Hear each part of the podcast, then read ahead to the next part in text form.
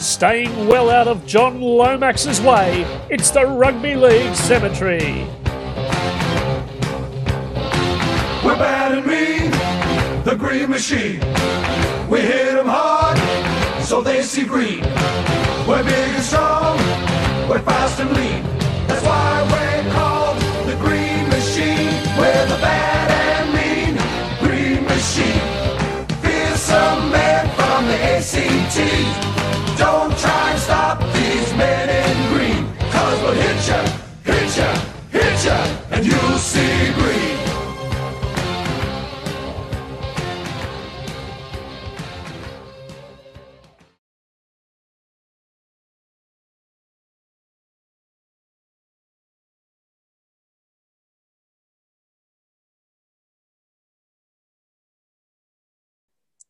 Yes, this is the Rugby League Cemetery, and my humble apologies for the absence, my very good friends. Uh, it's been a few weeks. We haven't been able to get a podcast out.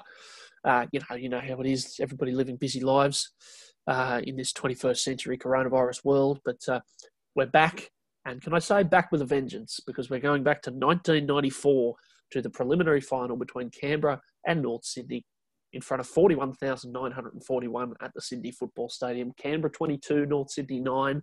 Uh, Bears fans, I, I mean, we've, we, you know that, you know that we love you, uh, and and you know that we we wouldn't do anything to hurt you.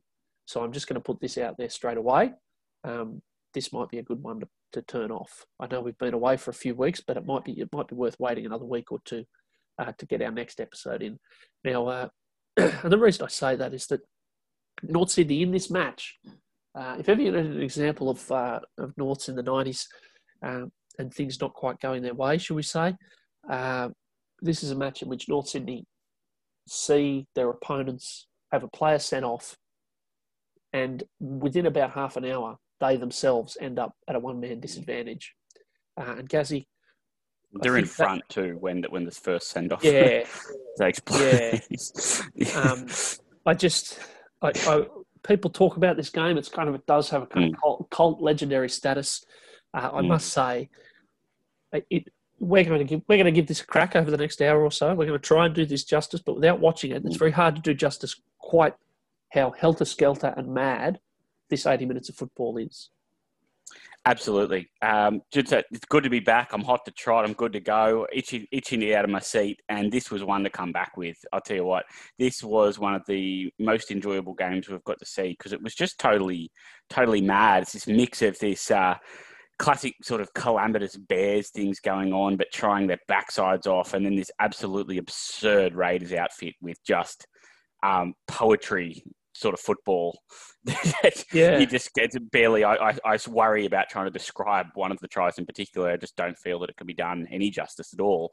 And um, and it's just like these two, this wonderful side, this hardworking, bullocking side, and then this like, insane series of events like refereeing calls and you know stuff that happens in the game just combines to just give you this completely mad event that you know the scoreline um doesn't reflect how good this game was or how insane this game was. No, you're looking at you know, twenty-two nine, geez, that mustn't have been much of a game. Um but you're absolutely right. It, some of the football Canberra play is just astonishing. Uh, mm. and, and the Bears, like you say, they play some good footy as well. And they, mm. they the thing about them is the, the reason that they The reason that we keep doing their games on the Cemetery and the reason we keep uh, covering losses of theirs on the Cemetery is that they were such a good side, you know, and people kind of, it's, it's easy to go, oh, you know, the poor old Bears, but they're a really good football team.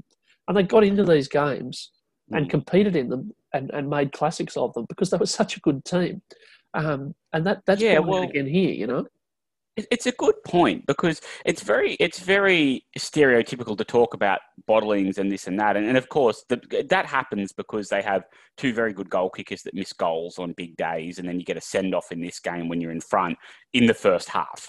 Um, and th- that's just a sign that it's your day. But when you actually look at, there's probably four famous games. Um, there's the, uh, there's of course the one we covered versus Penrith.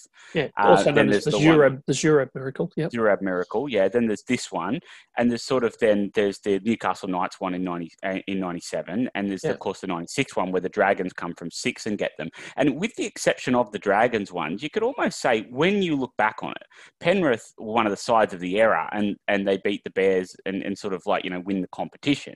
The Raiders are arguably the best club side ever in nineteen ninety-four. And, and, and Newcastle, you know, have Andrew Johns and kick on in the next few years to be minor premiers in a joint comp or equal minor premiers and joint comp, win a comp a few years later and sort of, you know, have an immortal. So as you say, when you say they're in these games because they're very good, so they didn't lose to a lot of mugs. The Dragons one no. possibly being the exception. There's that in hindsight, you can sort of forgive teams for losing to sort of the ninety-seven Knights, the ninety-four Raiders in particular, and uh, of course the ninety-one Panthers. It's, yeah, you know. and to, that, that's it. Like it, it is kind of, People, I think people now talk about the Bears as this kind of this mob of battlers who kind of got it. But and that's look, that's true to an extent. But they were also a very good team. You, you, like if you go through their side that they turn out on this uh, on this day, there's a lot of absolute like gold class footballers in that team. Mm. Um, and and they, as you say, they're in front when the when the send off madness starts, and they're really sticking it to the Raiders, who who are one of the great teams of all time. Uh, I might go through a bit of background to this game. Uh, Canberra scored one hundred forty-six tries in nineteen ninety-four, uh, mm. and that only got them to third, um, which is it was quite. This was a real. This is an era in the game, isn't it? About ninety-two mm. to say ninety-five, ninety-six is this mm. era where there are just these incredible sides running around, and you regularly scum, see, yeah, like, like incredible and scum both ends. Yeah, yeah, yeah, yeah. And so you regularly see this logjam top five where Brisbane. Win have to win the comp from fifth in their era that everybody thinks they're always going to win the comp. You know, they like you've got you've got Saints and the Roosters saying, "Oh, we're going to have to uh, merge so that we can compete with Brisbane," but Brisbane only finished fifth on the regular table and things like that. yeah. This is another one of those years. Uh, the Raiders finished third, seventeen wins, five losses, plus six hundred and seventy-seven, minus two hundred and ninety-eight. Uh, only got them to thirty-four points. They kind of hovered around the five and then won eight in a row. Uh, in the middle of the season, and that only took them from fourth to third, uh, which gives you an idea of the, the way that the, the imbalance in the comp that you there were so many sides at the top who were winning every week. Uh, they'd previously played the Bears. The Bears played Canberra in the first week of the semis in that second versus third game in the top five system, and they got them twenty-six twelve. Uh, but then they lost to Canterbury nineteen eighteen in the second week of the finals. So they, which which put them into the preliminary. So they had to go the long way. Had to win four games to win the comp in ninety-four. Um, I just want to take you through, and you know, regular listeners of this show and uh, people who you know love football from this era will know this. But I'm just going to read it out again because I think it just bears mentioning of the incredible dominance and success of this Raiders side. Losing grand finalists in eighty-seven, third in eighty-eight, preliminary for uh, premiers in eighty-nine. Premiers in ninety, losing grand finalists in ninety-one. Uh, then inexplicably came twelfth in nineteen ninety-two. Um, but hang on, that, oh yeah, and then uh, third in nineteen ninety-three. Um, incidentally, uh, that loss to Canterbury, I just want to bring to your attention that uh, they were beaten by a Darryl Halligan field goal. Wow, that's on. Yeah, so Halligan, uh, who in ninety-one, of course, misses repeatedly in front for uh, for Penrith, uh, for Norths against Penrith, gets himself right to put a field goal over to win a clutch game, but not for the Bears. Does it for the does it for the Bulldogs? Yeah, uh, a yeah, couple of years that. later. Um, very young side. Uh, Mullins twenty-two, Daley twenty-four, Clyde twenty-four, Wiki twenty-one. Uh, a lot of young, good young players in this team. Uh, it's funny, isn't it? Like. This Raiders side, you almost would have thought, you look at them now, this is the last comp that they win. Mm. Uh, it's it, it's kind of, and, and the last grand final that they make. Uh, yeah. As, with this this great side, you would have thought with Daley, Mullins, Clyde and Wiki being so young, they might have really, like they could have really, this is the end of the Canberra dynasty. It really could have been yeah. the middle. Yeah, yeah. There's um, there's a few things. I'm glad you mentioned that because I did want to talk a little bit about that. And there's probably a few things that that should be mentioned. Um, firstly, that like we have this sense now, as you've said, like this is this dynasty. So there's this sort of, you know, um, there's a bit of a a, a Wayne Bennett-y sort of Craig Bellamy knock on Sheens until the Tigers. I know he sort of probably exercised that at the Tigers, but to a large extent they go, oh yeah, the Canberra ones, he just had, you know, such a good team. But what happened here a little bit is that they got done for salary cap things after the um, after the sort of run of three grand finals in, in a row. Um, and and then what, what sort of happened after that, or a few grand finals in a row, sorry. And then um, they, they then got... Uh, they lost Lazarus and they lost a couple of forwards. Like they lost Brent Todd. They lost a heap of their forwards, and they sort of, um, in a similar way to what they've ended up doing now with Ricky and the Englishman, he had to really go sort of searching for sort of, they didn't have any money because they'd spent it all on, on, on Mal and Ricky, and like, rightfully, that's how the cap was supposed to work. That's why they were over it. But they've sort of tried to had to come up with clever ways to, to fix this. And he sort of came up by finding Lomax and Ponga sort of out of nowhere. Like he came up with this idea of grabbing these New Zealand sort of blokes and these, um, these hard sort of blokes that weren't really names in the game, and sort of like fashioning himself a bit of an unfashionable front row and a few like sort of clever picks that then really brought them back to the top of the tree again, um, which was, you know, a good feat of coaching because you can drop off in those sorts of scenarios. And, and a lot like a Craig Bellamy, I suppose, who's had to deal with, since they had to be under the cap, he's had to deal with, you know, losing. Um, they tend to like, they get a Widdop or something and he leaves. You get an Inglis, has to leave. They they bring in a good player and he, and um, Corabides one, like they bring in good wingers and have to leave them, and they got to find them. And he did a good job this this sort of year of finding the parts around his side. He lost uh, Sean Hoppe, who was a rep player the year before, and found sort of Nadruku and, and Nagas through. So he did a really good job of that in bringing him through that year. And you're right, it is a really young side. Um, Mullins, of course, scored nine tries in three games that year in a stretch. So mm. I think that warrants notice, noting um, while we're on yeah. how good they were. Just but a lazy yeah, twenty, I, I think, just, just a lazy twenty-two tries for Mullins in nineteen ninety-four. Jared, uh, Jason Croker also twenty-two mm. tries. Yeah. Mullins was a record for, for a fullback until Reece Wesser broke it. Hey, there you go. So, but the, the I think. Look, what I, you know, you've just brought it up. I, I think what might have happened to them a little bit, this is probably a couple of factors, and this might be another one where Super League comes in, where yeah. we talk about it hurting Mullins and hurting a few of them, is that with, with the advent of Super League, they sort of end up losing Tim Sheens. Um, and with all due respect to Mal Meninga, I know yeah. who I'd want coaching my club side. And, you know, I know he's got a great work record at Origin and everything else, but I don't think anyone's any, in, under any disillusion of the tactical or on-field sort of input that Mal had. He's a very good figurehead of, of that team, and coaching Origin's a bit like that. You know, you're coaching good players and inspiring them, all that, but at a club level week to week and sort yeah. of bringing through young players and doing all that, I don't think Tim Sheens to Mal is a...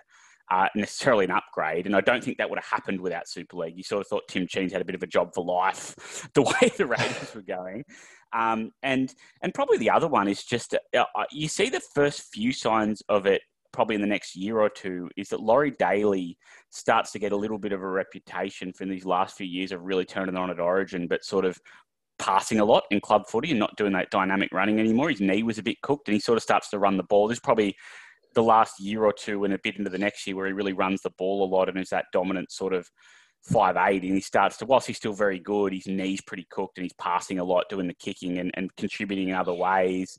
Um, and of course, Ricky, um, Ricky had missed a year or two earlier. Ricky missed the finals, broke his leg when they were right up the top. And then after this year, he has a pretty serious injury around ninety-seven and ends up at the Bulldogs. So I guess just with the Super League distraction, the coach goes, the halfback's been, you know, to and fro with A R L Super League, does, has an injury. Laurie's just coming down, and you replace them with the Supermax. That that sort of my, yeah. my answer. Yeah, there's a real sense, a real sense that coming Supermax in for Ricky Stewart.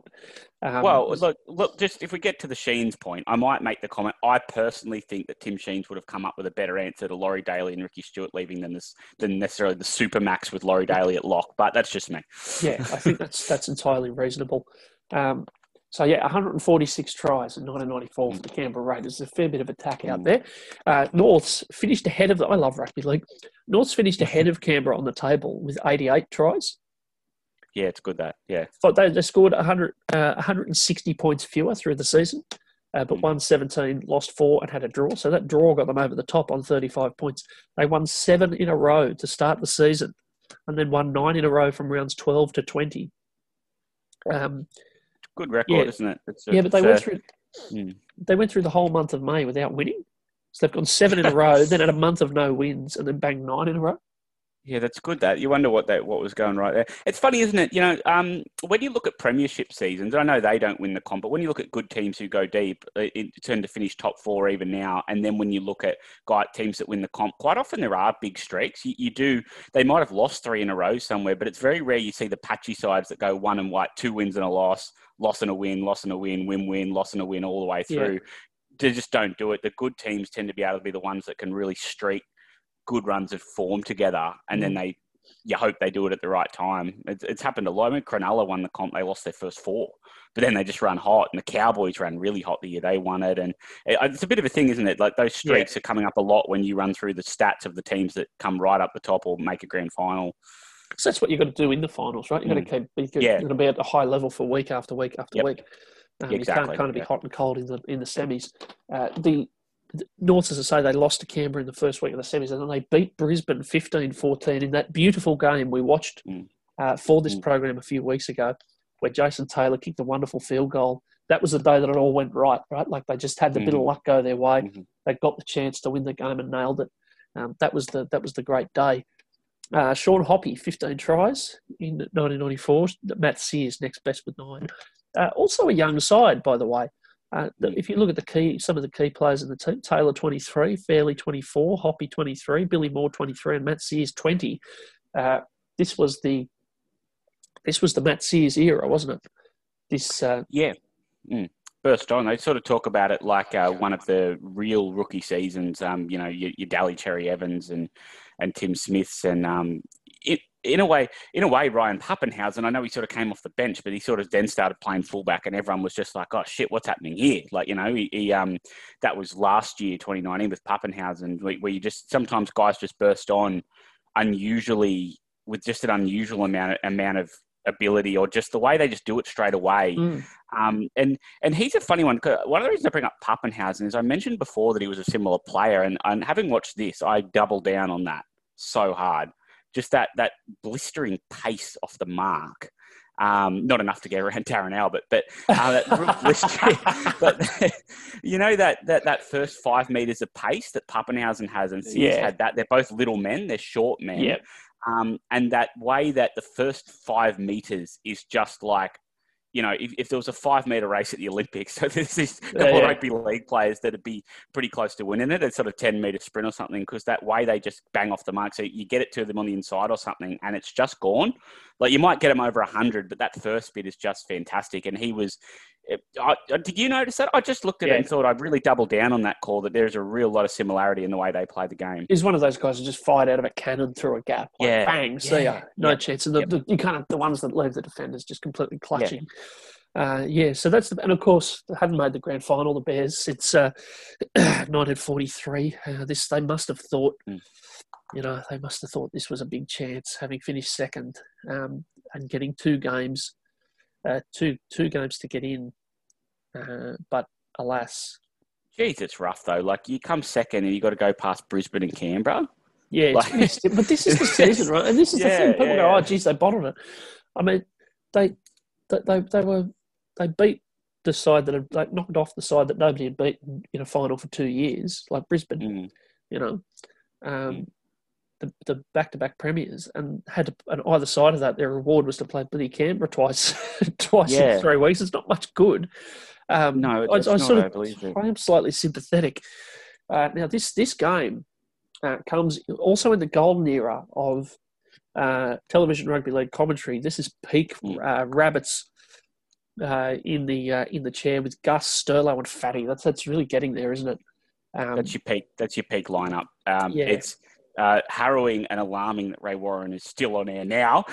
Yeah, Jeez, he was good in nineteen ninety-four. Wasn't he, he was sensational oh. in nineteen ninety-four. He's awful now, but he, um, yeah, he's, he's, he's, he's, he's right off the boil now, poor old Rabs. But you realise mm. watching these sort of games quite how far he, like quite how far off the pace he is now, right? Like, yeah, um, yeah. because he's he's sensational. He really does. Oh, like yeah. he lifts the whole occasion. Um, well, he's a wonderful mix of he has that, he has the voice, and he has, you know. Um, he can lift with the call and do all that stuff. But a lot of those guys that, a lot of the guys that try and do that now, they go, oh, he's away and all that stuff. They, they don't get the game. Rabs does understand the game. So he had this way of knowing what was important, like what he should be going up for at his yeah. best.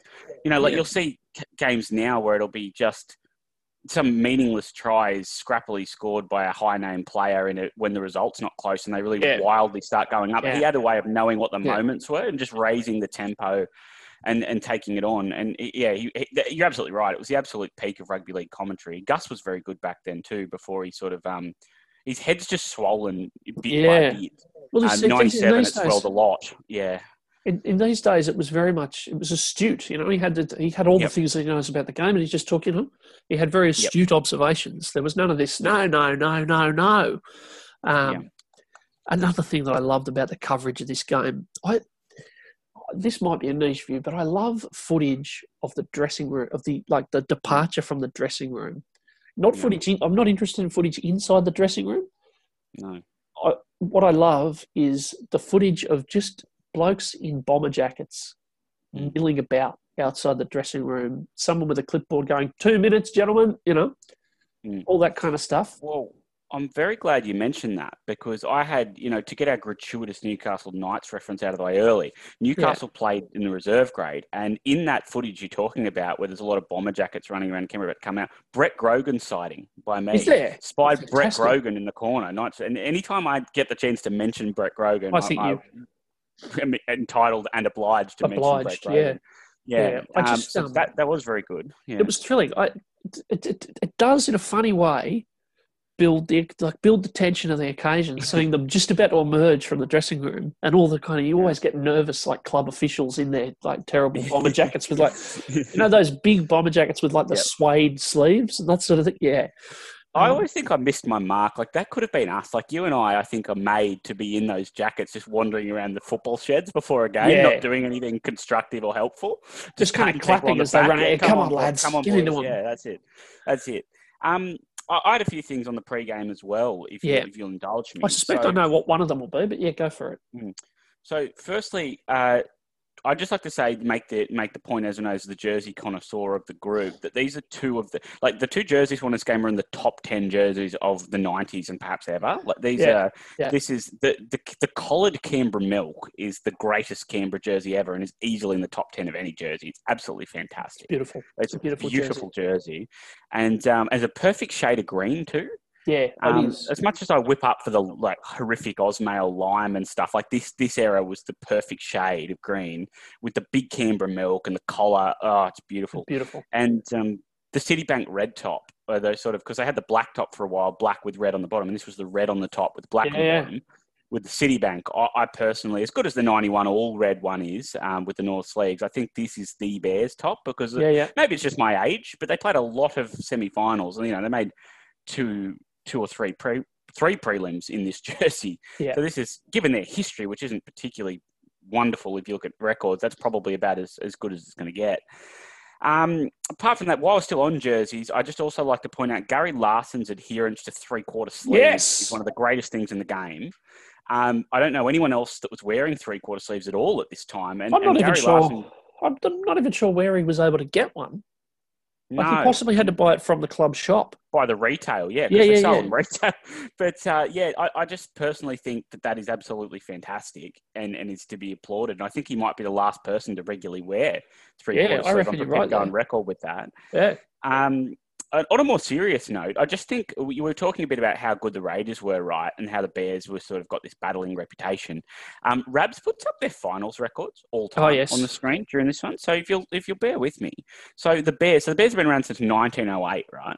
Um, the Bears have played twenty-two finals for six wins and sixteen losses. Okay, um, in sort of sort of Gosh. ninety, ninety years, oh. um, nearly. Okay, so the Raiders, who have eighty-two. eighty-two, is that right, for the Raiders? Yeah, they yeah, came in in eighty-two, yeah, yeah. yeah. So the Raiders have had twenty-one finals. Um, so they've played in one less final with the eighty, despite giving an eighty-year head start. fourteen wins and seven losses. So they've got more than double the amount of wins in finals the Bears have ever had, and less than half the losses with the eighty sort of year uh, or seventy-something year year head start given. And, and it just gives you a bit of context, I guess, for A, how good the Raiders were, and, and B, that the Bears... until these nineties hadn't had a lot of good days in quite a long time. It's been quite a while since the Bears had enjoyed themselves. Yeah, it's kind of, I mean, this is, people listening to this will know that, you know, this is the kind of time when uh, Super League is really brewing. Mm. And a lot of the tensions that brought Super League about are evident in this game and in this season, mm. you know, like there, there are a lot yeah. of, yeah. Well, that sort of thing, yeah, absolutely. Like the idea that these super clubs that had just waltzed in, like the Raiders and the Broncos, were having their way with them while while South couldn't make a crash. The West were a feeder yeah. club for Manly and the other Sydney club. You know, like they'd bring in um, Dimmick, Terry Hill and Jason Taylor and then feed them off to cl- Sydney yeah. clubs that could afford them. And even the better Sydney clubs like North, you know, were just battling away against these, you know, suddenly to win a comp, they had to go through these multi-million dollar rosters like Brisbane and the Raiders, and the Bears wouldn't have been paying sort of sort of half what, what Brisbane were paying. Yeah. Um, and yeah, we're absolutely right. And it was a tension the game needed to resolve, and probably could have if they had anyone that was willing to sort of try try and do something a bit more constructive than what was done on either side. And you sort of see the results, don't you, over the next couple of years? Yeah, that's right. Um, I tell you something else from the pre-game that thrilled me. On the you mentioned yeah. uh, you mentioned Wests. Um, mm. Uh, footage of Tommy in the crowd, uh, yes, spectating. Yes, yeah, I did um, see that. That was looking fantastic. Well, and I think it's, I think it's Rabs who says, "There's Tom Rodonicus waiting in the wings for his opportunity next year." Um, yeah. By which, by which he meant uh, coaching, coaching Western Suburbs in the mid nineteen nineties. Um, which mm, what, what, an, an what, what an opportunity! what a yeah. what a thrill! Yeah, yeah, yeah. Um, yeah um, good, good stuff. Fantastic. Um, before we get started on the game, uh, there's some things from the game, I suppose, that I just wanted to segregate out, if you will, sure, and, sure. and talk about two sort of segments that could become regular on this show when we get the chance. um, the first one I'm going to call Mario Moments, yep. uh, and the second one's got to be called Fatty Commentary, which I, I think I have been kicking on for a while. Yep. Um, if you allow me to go you through, what I want to do is go through three Mario Fenech's three first involvements in this contest. Yeah. Um, just blow by blow. And uh, in all future Mario games, I urge you to participate with me in a Mario moment section. Yeah. Um, Noting, of course, this was Mario's last game for the Bears. This was it. Yeah, he, he was he yeah. was leaving for the Crushers. Again, the, what an opportunity leaving for the, the Crushers yeah. in the mid-nineties. Yeah. The poor bastard looked really devastated at the end, even more so than usual. I felt terrible for him. But um, anyway, so... Sec- he takes the second hit up. So there's a hit up off the kickoff. He takes the second one. Yep. He takes one of those manic, char- like heavy charges into the line. And then Laurie Daley tackles him and Mario just gets up and tries to blue him. Like, yeah, like gotta. Takes the run, grabs him by the collar and starts like cocking the fist and just immediately tries to punch on for sort of just no reason. And then...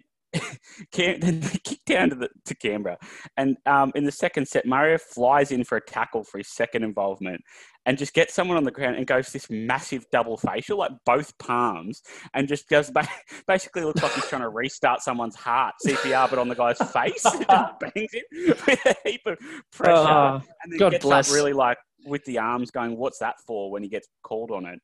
And then, if that wasn't enough for you, on his third touch, um, I suspect we may get to the fact that John Lomax looks like he's in, been in a pub brawl when he arrives at this game, like with his stinking black eye and cuts on his face and stuff, and may well possibly was in a pub brawl. But Lomax takes this big hit up, gets on the ground, and Mario starts trying to rake open this cut on his head. Oh, good.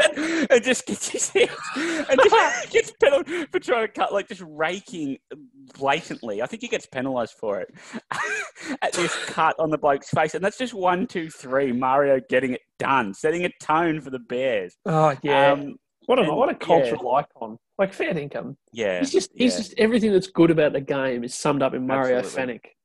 Fenech. The, the the mad like like we talk about now, we talk about kind of modern footballers really kind of phoning it in sometimes, dropping their mm. bundle in big games, not putting in all this sort of thing, not looking interested, smiling with I, nothing I hate more than, you know, beaten footballers smiling mm. with the team who's just beating them after the game, you know.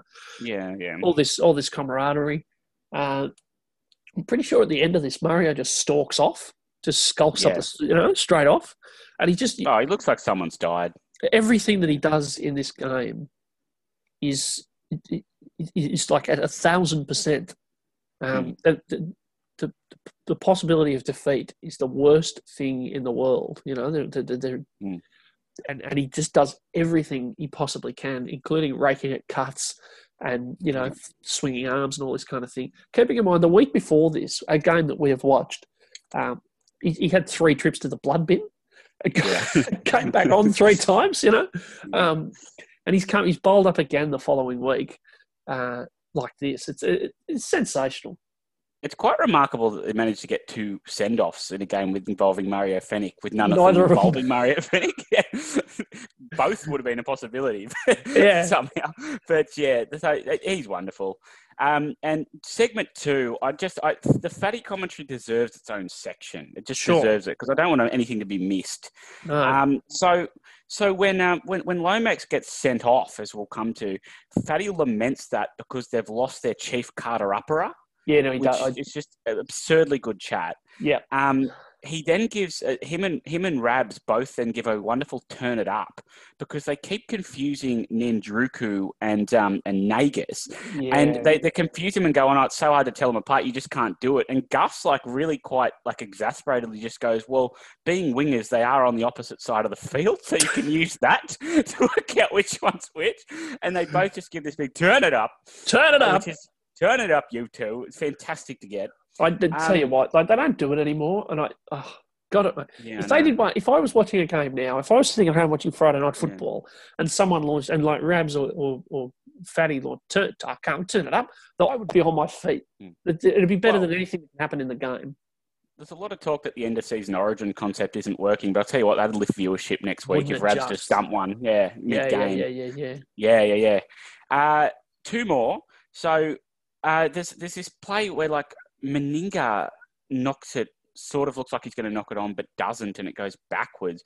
And Fatty, in this really twisted way of exaggerating and not making any sense at all, just goes, ah, oh, that was a million to one a knock on. But, like, that was his way other... of saying it looked like it should be, but it wasn't. Um, yeah. And I loved his concept of, like, that's a million to one this, and oh, he's going at a squillion miles an hour, and yeah. his launching of just insane, gross exaggerations of things. It's just... I never tire of it. it. No, me either. And then he absolutely touches the face of God when, when Brett Mullins ices the game with his try late. Fatty launches all of oh, North yeah. Sydney's hopes and dreams go up in a puff of Mullins. It's just so stupid that I, I really know. lost my head. It doesn't make any sense. No, it doesn't mean anything. He says it really quite earnestly. Yeah.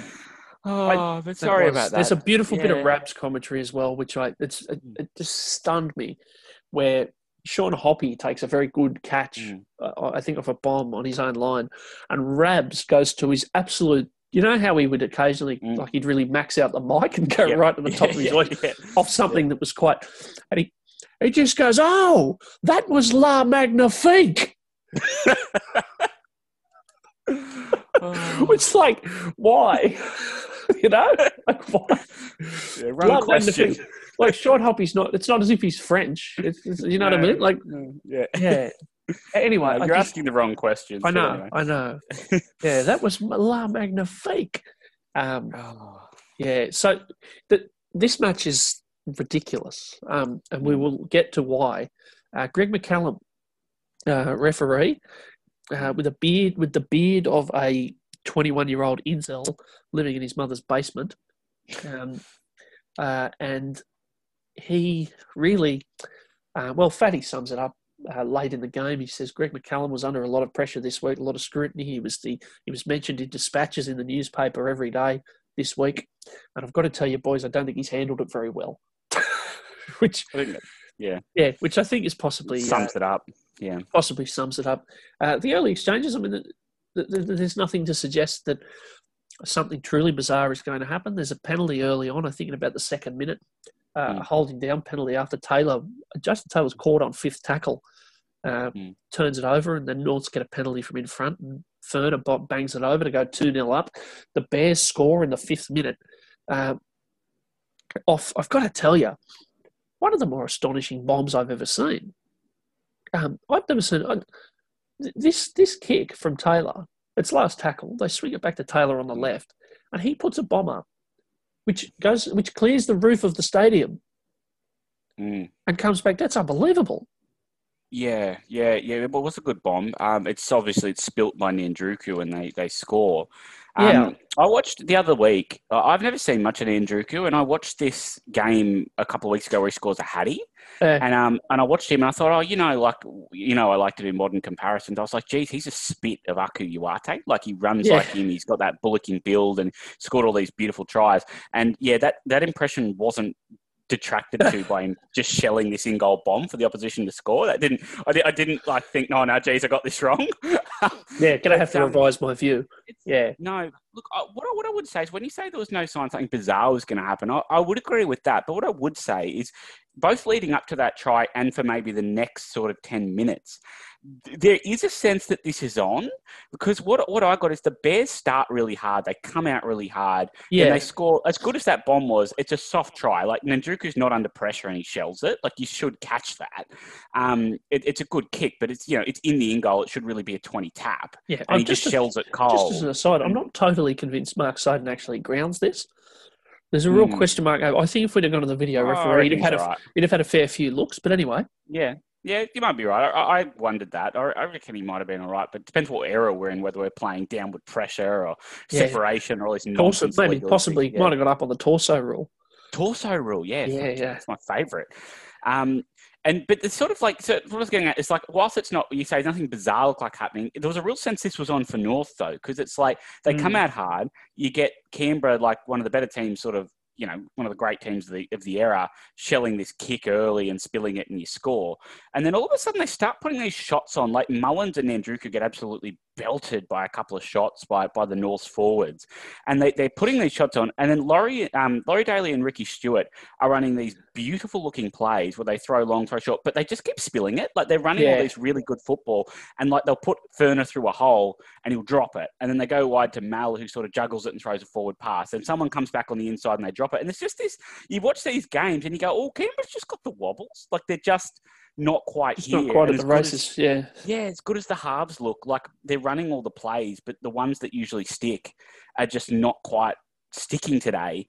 And North are then hammering them and working away. And you're going, oh, you know, this, this just, if you're watching that and that's your team, you're going, we've, we've, we've dragged them down a bit here. We've got them, we've dragged them into a bit of a wrestle, and they're, yeah. they're just not quite here. And and I really got that sense going in. And then all of a sudden, we'll get to the send-off in a moment. But that that just builds on that. You've got this idea, there's very much this picture that they're going to, as much as North had finished ahead of them on the table, no one really thought they're going to win it. And all of a sudden, you're going, hang on, this is on. This is really on.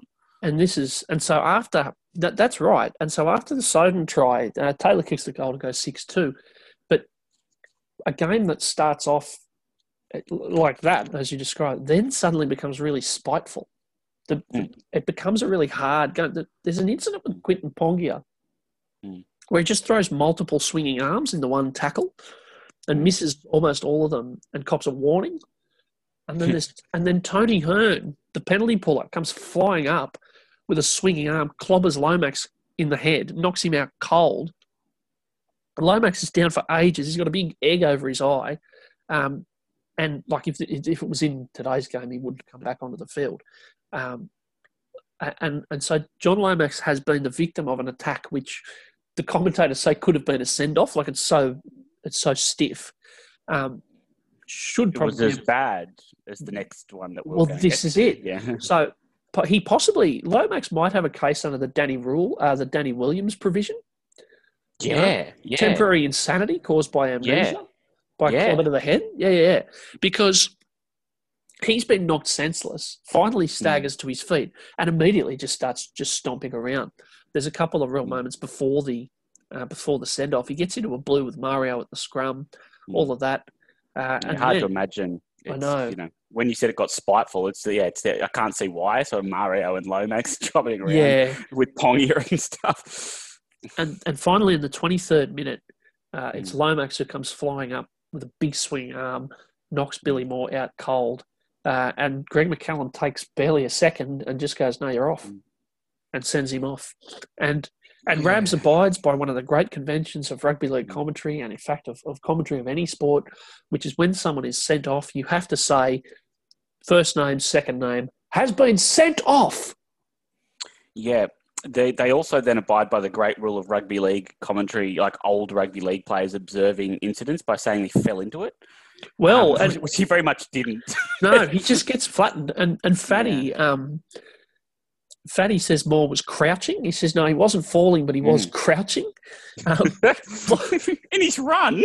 yeah, no, he's crouching, mate. And then yeah. Blocker says he was falling. Um, yeah, there's the yeah. question. A couple of questions here. Is it any worse than what Lomax copped? himself mm. from Tony Hearn. That's there's that's mm. that's debatable. Um, but second question, Gazzy, on, on the line, do you think it's a send-off in nine? It, would it, two um, questions. It is now. Would it, would it be a send-off now? And do you think it would have been a send-off in nineteen ninety-four? It's a send-off now because he jumps. They wouldn't let you get away with that now. Um, he sort of jumps to swing it. But, look, no, I don't think it was a send-off then. I think he got carried away from two points. Is that, firstly, like you said that Lomax could run the old um, Danny Williams defence. The, the, if I was sort of prosecuting the case, I might raise the three hundred other similar tackles he'd made when he hadn't been clobbered in the head and say that there was a sort of a history because he was notoriously suspended for doing this. So, yeah. And the reason I say that is because I think that very much, there's two parts of it, is the fact that who it was, he was a very much uh, an Adrian Morley, like a guy yep. that you just couldn't do anything without being pinged because this is what he did. And yep. the second part of that is that he was losing his head. Like the last five minutes, um, after copping one himself, he'd been stomping around the field, getting in getting in blues and, and trying to whack people and, and getting up, and he was going a bit crazy. And the referee has sent him off because he thought that this really mad guy who was big history of, of going nutso was on a bit of a rampage.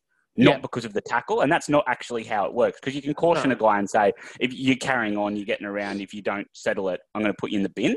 And I could yeah. probably have copped that. I'd say, mate, you've been carrying on for five minutes, going around trying to whack people, getting in blues, and now you've done that. You've got to sit down. But yeah. you can't – I think you still have to, to a point, judge just the incident. And that is yeah. no way in nineteen ninety-four they were, they were sending people off for that. Like, I, I watched the Knights. You know, Paul Harrigan was doing that every second week.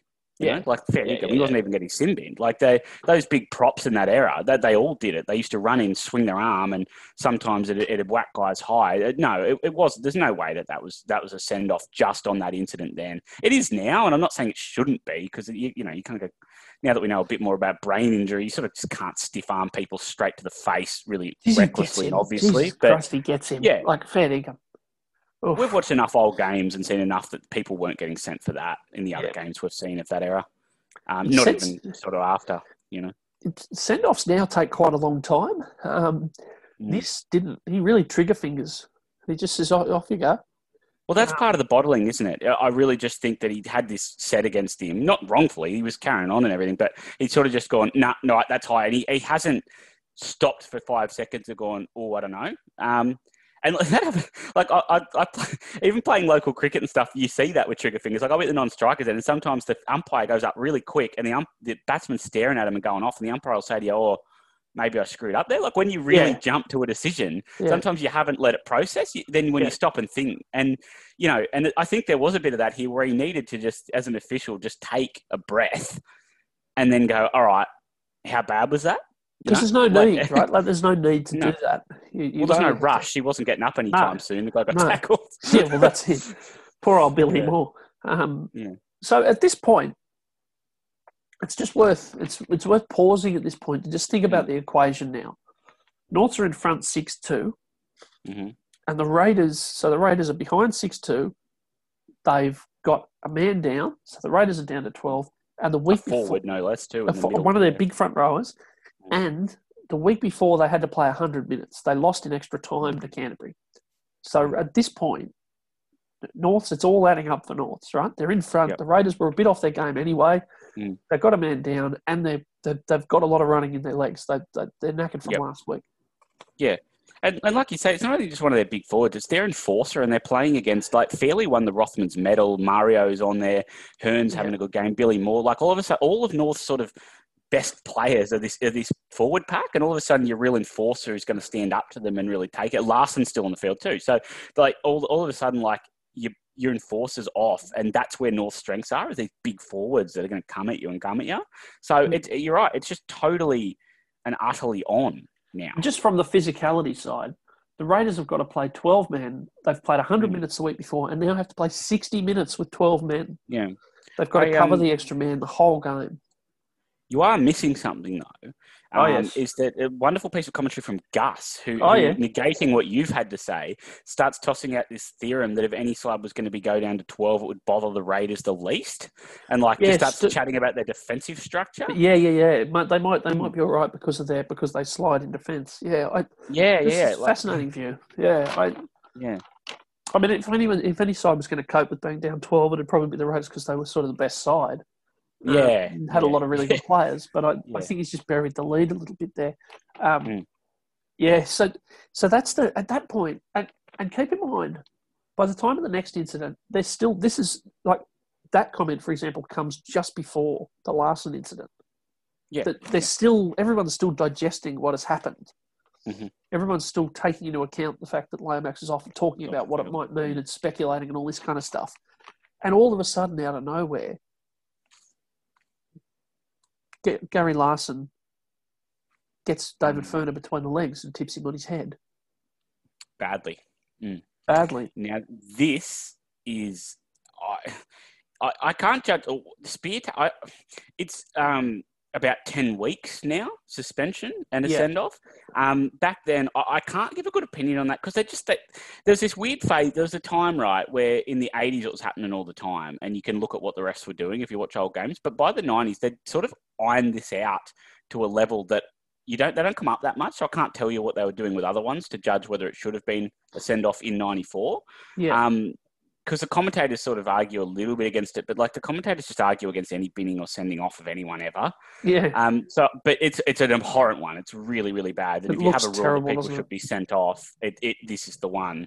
I don't say it to say it wasn't a send off. I just say it's hard to compare. I can't. I haven't watched seen enough spear tackles in mid nineties games to comment. But it's it's as bad as it gets. So if you're going to have a rule saying you can be sent off for spear tackling, then this is. Well, it's not going to be any worse than this, is it? Yeah. No, and and and look, th- this is uh, uh, this is one that gets a lot of run in the Bear stories, and, and um, Nick Campton's done some wonderful stories on the Bears in the nineties, and they, they sort of talk about this quite a bit because Gary Larson, I don't think had ever been binned, mm. let alone sent off, and he was just this wonderful. He's been brilliant in every game we've watched, just in, enhancing yeah. his reputation oh, yeah. every time we see him. Bar this, this didn't help. Um, but he is just such a, whilst he had a lot of, we've talked about how he wasn't just a toiler, he had ability, he did, but to think that this guy who could make thirty, forty tackles in an origin in the era that that happened and just toiled away every game for this club, for the Bears and battled away and then had this happen to him, like, because it's an accident, at the end of the day, it's an accident. Like like Lomax, as much as he didn't deserve to go, has tried to hit the guy on the head with his forearm. And if you get the referee overreacts and sends you, you sort of like the answer to that is to not do it. Like Larson hasn't meant to do this. No. And it, so he, he's just slipped up and made a really bad mistake on just one of the worst possible days that could happen because he played two hundred and something games and he could have accidentally done this in round six. nineteen ninety-one or something, but he did yeah. it in, the, in a game to get in the grand final when it's they were in front with a like player is, off the it, field, and it never happened again to him either. Like it, it just really it is. wasn't a guy who this happened to. He didn't. He wasn't a dirty player. He wasn't a ill-disciplined player, and he just he fucked it up like completely it, the wrong time. It's astonishing. Know? Like it's just yeah. it's incredible that that incident happens three minutes after the mm. Lomax thing. Like it, it's it's it defies reason. That that could happen, you know what I mean? Whether it was Gary yeah. Larson or anyone, like it, it, yeah, for that to like a spear tackle send off, they happen once every five years, you know. I'd love to know.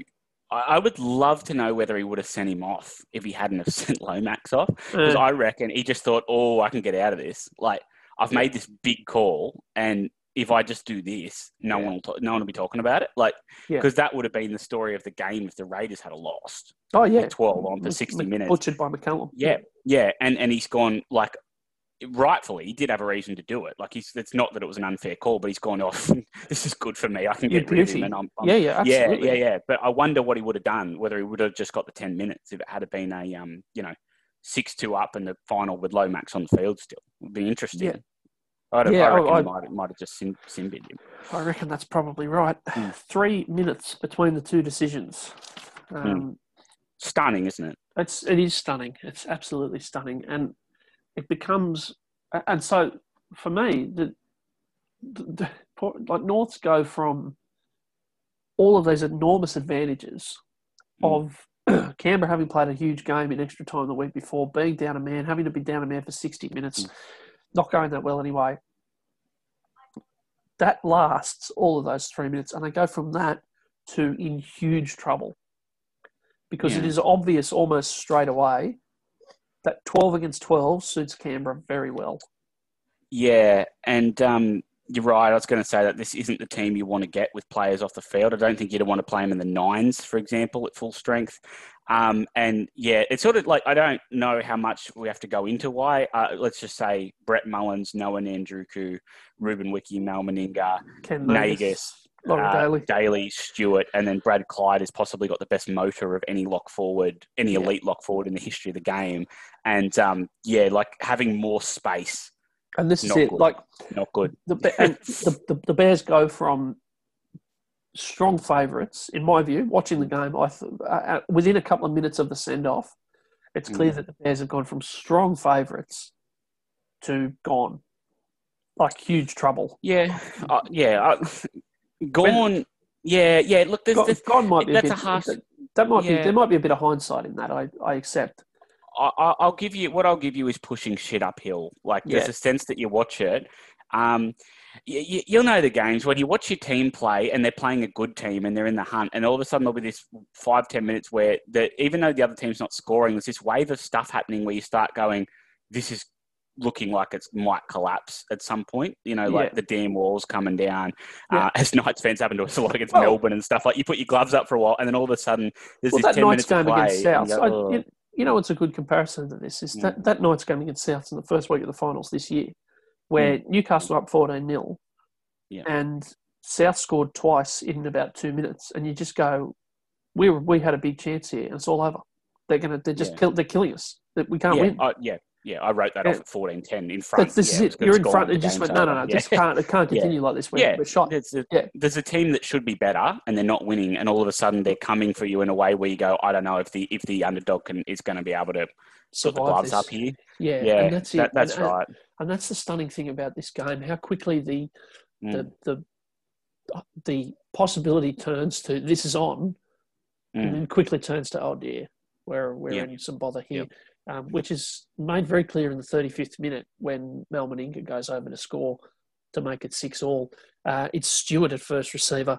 Uh, and this is a great bit of play from Ricky Stewart. I, oh, you yeah. talk about people who've enhanced their reputation. I've really enjoyed watching him.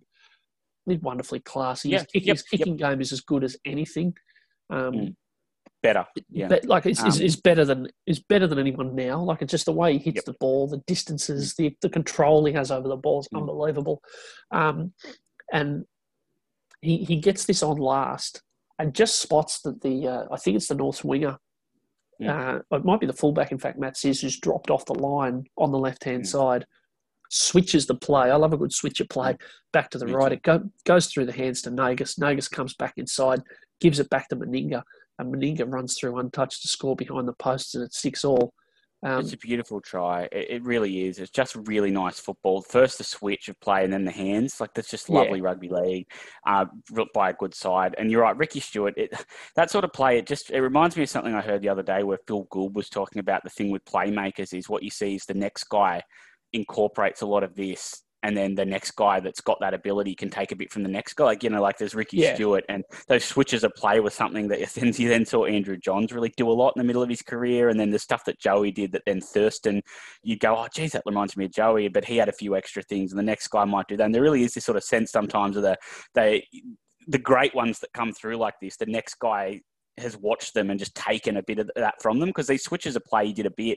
I went, oh, that Joey used to do that a lot. And it's very clear that, you know, those guys do watch the, the guys before him. And, and mm. he, he, he uh, you're right in enhancing his reputation. I was going to say that at the end, but I'll just do it now.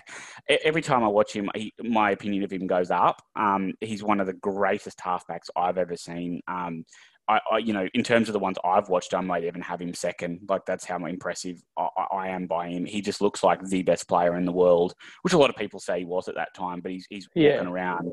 Um, Phil Gould on commentary just keeps dropping all this really snide comments. Oh, so he yeah. has to be the Australian halfback, like, repetitively. just putting really it on, snide, pulling on Alan yeah. Langer. Yeah. yeah, yeah, that's right. And, and, of course, he does start at five eight. They lose, and then he plays halfback for the last next two, and they win, as we've gone through before. So, but there's just the sense you're watching a, a, a great halfback. Halfback at the peak of his ability here, um, yeah.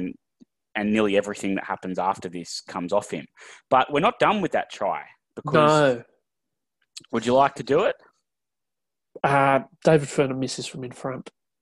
Oh, yeah. Oh, yeah. And it's not the last either. And this, this yeah. I live for this, because when we get in a game and we, you know, we knew there was going to be two two um, send-offs, but nobody told me that people were going to miss from in front of the post. I live for it. Oh. We've seen a few now. We've we've been lucky enough to come a few in the last few games. It's thrilling, isn't it? Because it, it catches yeah. you by surprise. And yeah. and that's exactly right. You know what these games are famous for, and you know the kind of big headline things that happen. Mm. And then something like this just gets in under the under the fence, mm. and you you look and go, "Oh my God, he's missed." It's it's yeah. It sent me completely off my head. I, I love they're it. The, they're the sorts of ones when you're watching on T V that you don't watch the goal, like you're sort of talking to yeah. your mate on the couch because you're like, "This is over." Like there's no point. There's not even any point watching the goal. You just, no. "Oh yeah, yeah, that was a good try, wasn't it?" Yada yada, and then it's oh shit. He's missed. it's just, it's wonderful. Yeah. It's a, it's an absolute shank. He misses by yeah. like a bit. He misses the, yeah. yeah. He doesn't even yeah. hit the post. Yeah. I'm not very, a bad kicker either. He no. A lot of harder kicks in this game. It's heaven. I just, yeah. Oh, yeah. There's nothing better. I, no. Have you got a favourite of all time? Miss from in front? Oh, the Kieran Foran one that went under yeah. was very, very yeah. good. I was there um, that day, I as think, I've said to you before. Yeah. I, I had the privilege of being not only at the ground, but at that end of the ground for that one. Mm. Um, and it, it is one of those things that you just feel grateful that you turned. Like it, sometimes you're on the fence about going to a match, you know, and it was Souths mm. and Canterbury on box on on, on uh, Good Friday. You kind of went, oh yeah, no, mm. look, I fancy a day at the footy today. I yeah. will go out. And something like that happens, and you just think to yourself, I'm glad that I, I fell on the right side yeah. of this decision. Yeah, that's right. That's that's the sort of thing you can miss if you ever say no. You've got to say yes to going to rugby league games, no matter this how many, much torture you sit through. Um, that that probably is my favourite because under the crossbar is just special. But I'll tell you that's what, so it good. Wasn't quite in front, but the Mitchell Moses one in the finals this year will be talked about for a long time, where he hits the post with a penalty from near in front from like to tie the game up, and South go like eighty metres, score yeah. a set or two later. So score later that set and then score like a set or two later and just go from should be tied game to down by twelve in the second half for final, elimination final. It's, yeah, you're I right. Think that, it was a that real moment, wasn't it? Yeah, everything that flowed after it makes it really special, but I don't think it's as good as going under the post, unfortunately. And that wonderful Parramatta calamity, you know, that sense that it was like if it had been, it wouldn't be yeah. anywhere near as yeah. funny if it was Canterbury. Yeah. No, um, no, no. Now, the, so Canberra scored to go six all. Furner misses a goal to put the main six in front, and Norths inexplicably, like Norths managed to go in front at half time. Despite the fact that Canberra are all over them in the second, like in the last mm. bit of this half. They get down the other end in the last minute of the first half, and Jason Taylor looks up and from twenty-five out on an angle, hits the most superb field goal. It's a beautiful hit. He just nails, like he looks up and just goes, oh yeah, bang, over it goes. seven six in oh. front at the break. A field goal so unexpected, Gazzy, that not even Peter Sterling speculated about whether they'd take it. Yeah, that is special. Isn't it? That is special because that's sort of all it keeps him up at night, like speculating yeah. at what minute someone might take a field goal and which team should and which team shouldn't. Yeah. Uh, based on scenario, equal scenarios. Um, yeah, no, it was special. We've spoken about it before. He has all the basic skills and sets that you want to play halfback, doesn't he? Like the kicking and the passing and the drop goals and the professionalism and all that. Um, there's so much Nathan Cleary about it, isn't there? Absent the physicality, the way he steers a team but doesn't dominate it individually. Like the, it's the very much a he steers the team, he kicks the team, he passes, he kicks all the drop goals, all the goals, and does everything with that polish. Um, as much as Cleary's much bigger and stronger, but neither of them. Um, you don't they you don't often watch a game and you go, geez, he was individually yeah, he rinsed stunning today. today. Yeah, yeah but he, you do say that about their teams. Like you go, geez, their team was stunning today and he did all his stuff. It, it, uncannily, they really do. It does remind me a lot of him um, very much, actually. Yeah. Cleary's a much better defender. Um, but yeah, but he's also like, I mean, Cleary, yeah. that's a product of the time, right? The like, professional area, and yeah. he's been in the gym since he was fifteen. He's big and yeah. muscly and stuff, yeah. But um, yeah, no, it, it, that's it. And it's a beautiful drop goal for seven six. Um, before we go go past the second half, just one thing I wanted to mention, you know, because there's just a lot of all-timers in the Canberra team. And, and with Brad Clyde, I just wanted to mention him again, is that this has been a pattern in the few. We've watched him now where I, I watch him very close because there's a lot of, um, if you were a big league fan back then and you're really know your stuff, that those real know your stuff sort of people will really tell you, yeah, Clyde was like all-time immortal, sort of nearly level good, like an absolute one of the greatest forwards ever. Um, and just because he's never been in the media, never done much after, he, he doesn't get the same shine. It's probably a bit like Brett Kenny, like they don't get the shine that a Peter Sterling does and a Mal Meninga does because they're not in the game. Um, and one thing that's really struck me is that in every game we've watched, he gets better the longer it goes. Like you watch it mm. and you go, oh, yeah, he's not really doing that much for ten minutes. When everyone's fresh, he's just another forward. And then sort of twenty minutes in, he starts to look a bit better, and half an hour a bit better. He just gets better and better. And as people get tired, he, he lets his other forwards do a lot of the work. And as they get tired, he comes flying in and starts taking two hit-ups a set. He'll take one up the middle and then float to an edge. And he was very clever. He, he'd go out to the edge and he knew, like, he'd sort of shift to where the ball might go on either side, almost like a fullback does now, like roaming. He'd shift to the side where the ball was going to go and then run a line and be available for in a hole and stuff, and then be back in the middle to run again in the start of the next set, then shift wide again. And just the longer the game goes, it's like he starts clicking into gear, you know, like here yeah. he comes, like he's just hitting his yeah. gear. And, and I, I couldn't have higher praise for him as, as a footballer. There's no wow moment in this game, but that he, he is just... I can see why people talking about him as like the the archetype that goes from your eighties, sort of your Ray Pricey sort of amateur players that were great, to being your first pro. Like this is the pro era, yeah. coming to the nineties and having him. That's professionalism, like a guy that has all that and just doing the work rate and with that level of skill. It's just, yeah, um, mm. I, another one, just wonderful. Really, really yeah. is. Yeah. He, um, no, that's true. He was, um, yeah, he is good in this game, and it, it, it's. Mm. It, it's become the thing that, or it certainly for a time was the thing that a coach in particular would say if they wanted to really talk up one of their players. I remember Tim Sheens mm. saying Simon Dwyer. He was, he could, you know, he reminded him a lot of Brad Clyde. So it was a real comment that if someone yeah, said, "Oh, yeah. he reminds me of Brad Clyde," you'd be like, "Oh, hello," you know. Yeah, yeah, yeah. Um, yeah geez, he must yeah. be good. Um, yeah. My note at half time was simply, uh, as I was watching the game, the Bears competed, then had incredibly good luck, then incredibly bad luck, and are now in a lot of trouble. Yeah, which is good because they're winning. yeah, I know. It's like yeah. it's seven six, but you still... You, they Canberra scored one try, but the yeah. flow of the game's changed. The, the passes that were dropping, and even though they haven't scored a lot of points, the passes that were dropping or hitting the deck or going forward just aren't all of a sudden, and the sets are going from twenty to twenty instead of twenty to halfway in a grind, and it's just... It's a different game. And whether it's less space on the field or whether it's... You know, it might be an emotional lift, like maybe... You're down, you're not playing your best, you're a bit tired, you get a guy sent off, that's making it harder, and then all of a sudden you get this stupendous luck of the other guy getting sent off, and maybe you just go, oh, like, that's just what we needed. Like, we can, yeah, we can, we can get this, out yeah, of this. That could just lift this. You a bit. Yeah. yeah, yeah. Whatever it was, it just, you're right, it just totally changes it. Maybe it's North, maybe just, you know, the reverse. It's it just yeah, flattened, might have been flattened a bit. Gary Larson being sent off, you know, you just go... Like, just fuck, what happened there? imagine, well, just imagine how the mate must feel. Imagine you and I in the crowd if that oh. happened to Newcastle. Like, the, oh, like I wouldn't man. be able to speak. Like, I just wouldn't be able to speak. And, no. and you know, the players back then cared a lot more than I think they do now. And I think that, you know, that flattening feeling, I could forgive them for just waning a bit for a while. Yeah, they probably did actually. Get, they probably did quite well to get to halftime seven six, like all yeah. six all, you know. Um, oh, you could just throw the towel in. There's a lot of teams that would. We've, you know, yeah. followed one that would have plenty of times in the last twenty Absolutely. years. Would just fold with something like this happen. Yeah. You know, it's, yeah. Um, yeah. And Gus, with a, a wonderful contribution just after halftime. Uh, both coaches will be keeping a close eye on the clock and the score.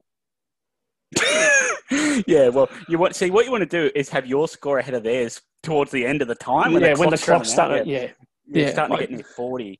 Um, yeah. It was disappointing that he didn't call the field goal was too early. It might see the scoring. That was a shame at seven six. I waited for it because it was on. Like they ended, they only get to nine. It was on. Yeah, this was the time to the call it. Yeah, yeah, yeah, yeah. Put the put yeah. the put the feet up.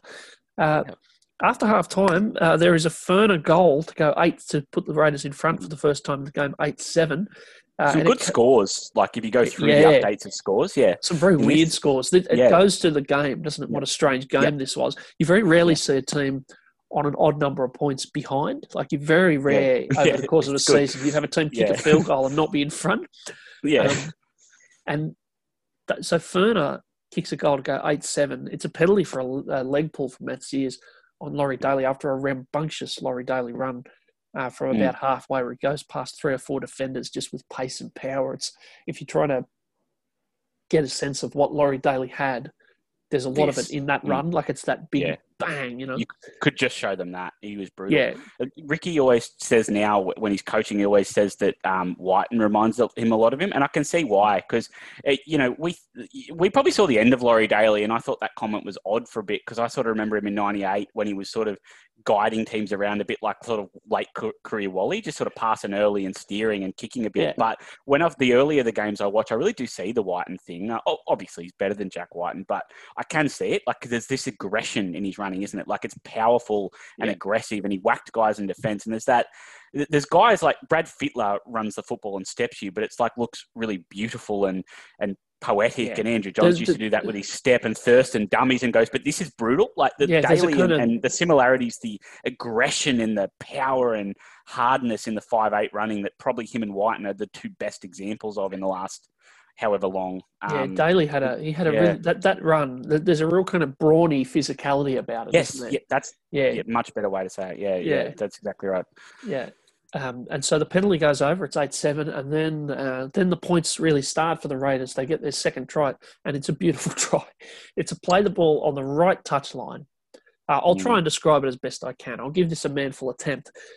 The Raiders play the ball on the right touchline on about halfway.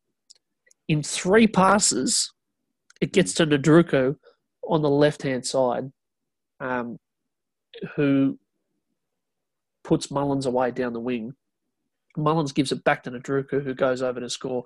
The passes from Stewart uh, and then from Daly. The pass from Stewart is unbelievable. The amount of fizz, the length of the pass is just spectacular. And then the ball from Stewart to put Nadruku uh, away, to put Mullins away, is, is just as spectacular. The skill of Nadruku to take, to catch the ball, he's got it on the end of his fingertips and manages somehow to hold on to it.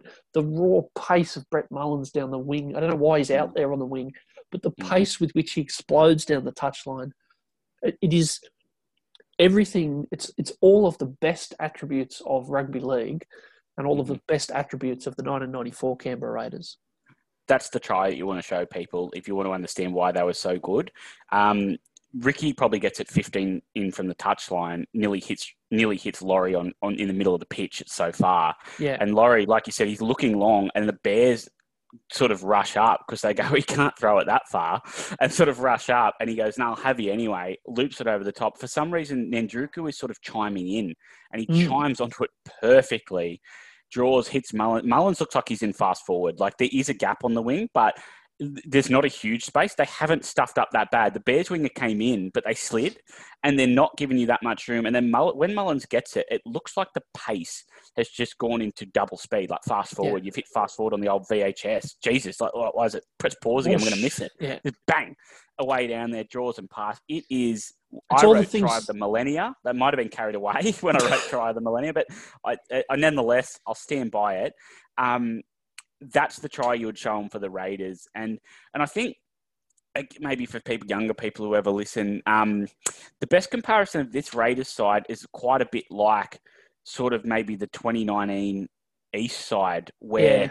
Yeah, they were stacked with stars, and yeah, they were good, but they were just, they played this beautiful football. It's different to how East played, but you get, you know, you get power clubs like Melbourne that played a very grinding and methodical style of play, and you've had good Brisbane teams in the two thousands who used to wear you down and get you late and all this sort of stuff. But th- this team was a lot like that East side last year who were blowing teams away with just, it was almost hard to hate East last year because some of the tries they scored were just so beautiful, like, and such wonderful play that you couldn't help but just think this is like, I sort of don't want them to win the comp, but it's kind of nice anyway, watching that. Yeah, it's like, and, well, it's and, like, it's, and, and that's the, like this. It's just beautiful football. Like, you watch it and you go, this is just how it should be played. Like, how do you hate this? Yeah, there might be a power club and have all the players, but how can you dislike this? Yeah, that's it. It's too pretty. Like, it kind of, it's, yeah. it's, it's like, it's, it's it's just caviar rugby league, isn't it? The way that yep. they, they would yep. play. And the Roosters side of the of last year was like that, that they, yeah, it, it's, That, that yeah, they've got all these good players, but they use them in such a way yes, that they, they yes. create this absolute beauty. Yeah, yeah. Um, we should. There's a five-minute passage of the tries, like highlights. We should pop it up with the episode this week so people can see this try. Mm, it's yeah. only about. It's just that good. Like it, it's so good. The passing, like, they don't do yeah. that anymore. Players don't. As the skill, even the timing, the, the timing, the, the skill level mm. has gone up, but those you don't see those thirty-meter cutout passes anymore. Ooh. It, those passes, and also just the timing of everyone running onto it though, like Laurie's, like the way Nandruku times the run onto that and the way Mullins times on Nandruku. And it's interesting, on, on the Matty John's podcast a few weeks ago, he was talking a bit about Tim Sheens and that, like, they used to really grumble at the Tigers and every year that he'd get to preseason training and they'd spend absolute, genuinely spend six weeks where all they were doing was practicing three on twos and two on ones, like just basic, yeah. going like not even big set plays, but just stuff like two defenders, three attackers, you need to score, and just doing that over and over yeah. and over and over and over, because these athletes come through that have all this physicality and ability, but they don't actually, they go, oh, that's beneath me. Of course I can draw and pass, but they often can't. And you see it a lot now. Um, and, and Sheens, I only imagine from that sort of talk that he was doing at the Tigers, as he was probably similar at the Raiders, that, that they just, a lot of the, his teams, and the Tigers were brilliant too, obviously, executed these plays because it's almost like other teams also create these opportunities, but they botch them. They can't run on at the right time to the yeah. ball, and they can't you draw and pass time, at yeah. the right time. Yeah. And these the two Sheens probably had two of the all-time great attacking sides. And it may be as simple as the fact that, you know, he had great players, but they everyone in the team knew where to be and knew where to get onto the ball and how to do these basic things that so many just don't. They yeah. really don't. No, that's right. It's shocking now. It's shocking. Like centres come through, you get big, powerful guys who ran over everyone their whole life and they cannot pass to a winger. When they get to first grade and someone can tackle, they cannot hit the open winger for any money. They either pass it way too early or, or, an, or when you break the line, you got to draw the fullback. Yeah. Like, like mm. I, I can do that. It's not hard. Like I can do that. I've got no like rugby league ability at all, but you see these like, outstanding athletes break through and have no idea when to pass it and that stuff. And isn't it? And it's just um, Tim mm. Sheens' teams just seem to get that right, didn't they? That's it. They, uh, yeah, they, this is just superb. And yeah. um, it's everything. It's not only everything that was good about the Raiders, but it's the things that, that people who love football love watching. Yep. It's, you know, yep. it's this, the, the, the power and the pace. It's all the mm. things that rugby league has that other sports don't. You know what I mean? Yeah. Um, yeah. Yeah. That, that, that, look, that's a lot. Look, I think this year, to date the show a bit with twenty twenty, that's a lot why everyone has got so far behind Belandi's changes to the rules with, with speeding up the ruck and these six again rules, is that these rules have taken the game as close as it's been in twenty years to looking like that. Yeah. Um, it's not back there yet, but it's as close as it's looked to that. And that's what people wanted. They don't want slow rucks and wrestling and set plays and, and, and, and block playing out and, and, you know, sort of four plays, five, get to your kick. This is what people wanted to see. And this is when the game was at its best. In the mid nineties, as I said to you before, is the crossover between the, the manic eighties hoking it around and athleticism coming in as yeah. professional. And this is it. And the, the, the rules, the, the, the thing that the rules the yep. changes have done mm. uh, is rewarded this sort of thing, pace and yep. power and yep. s- spreading the ball and movement yep. and all of that stuff that mm. uh, that has been kind of choked out of the game over the last few well, years. The, the Storm this year have scored more tries that look like that than I've ever seen them before, like plays where yeah. they, they make a good hit up and then hit three wide to Munster, who hits Adokar. They, they, Cameron Smith kicked in the first three tackles of a set this year for Adokar for tries like three times. Yeah. And and they're just, the, the, like for a team that was so straight, it's just a good example because they're a good team and they played the rules the way they thought would work.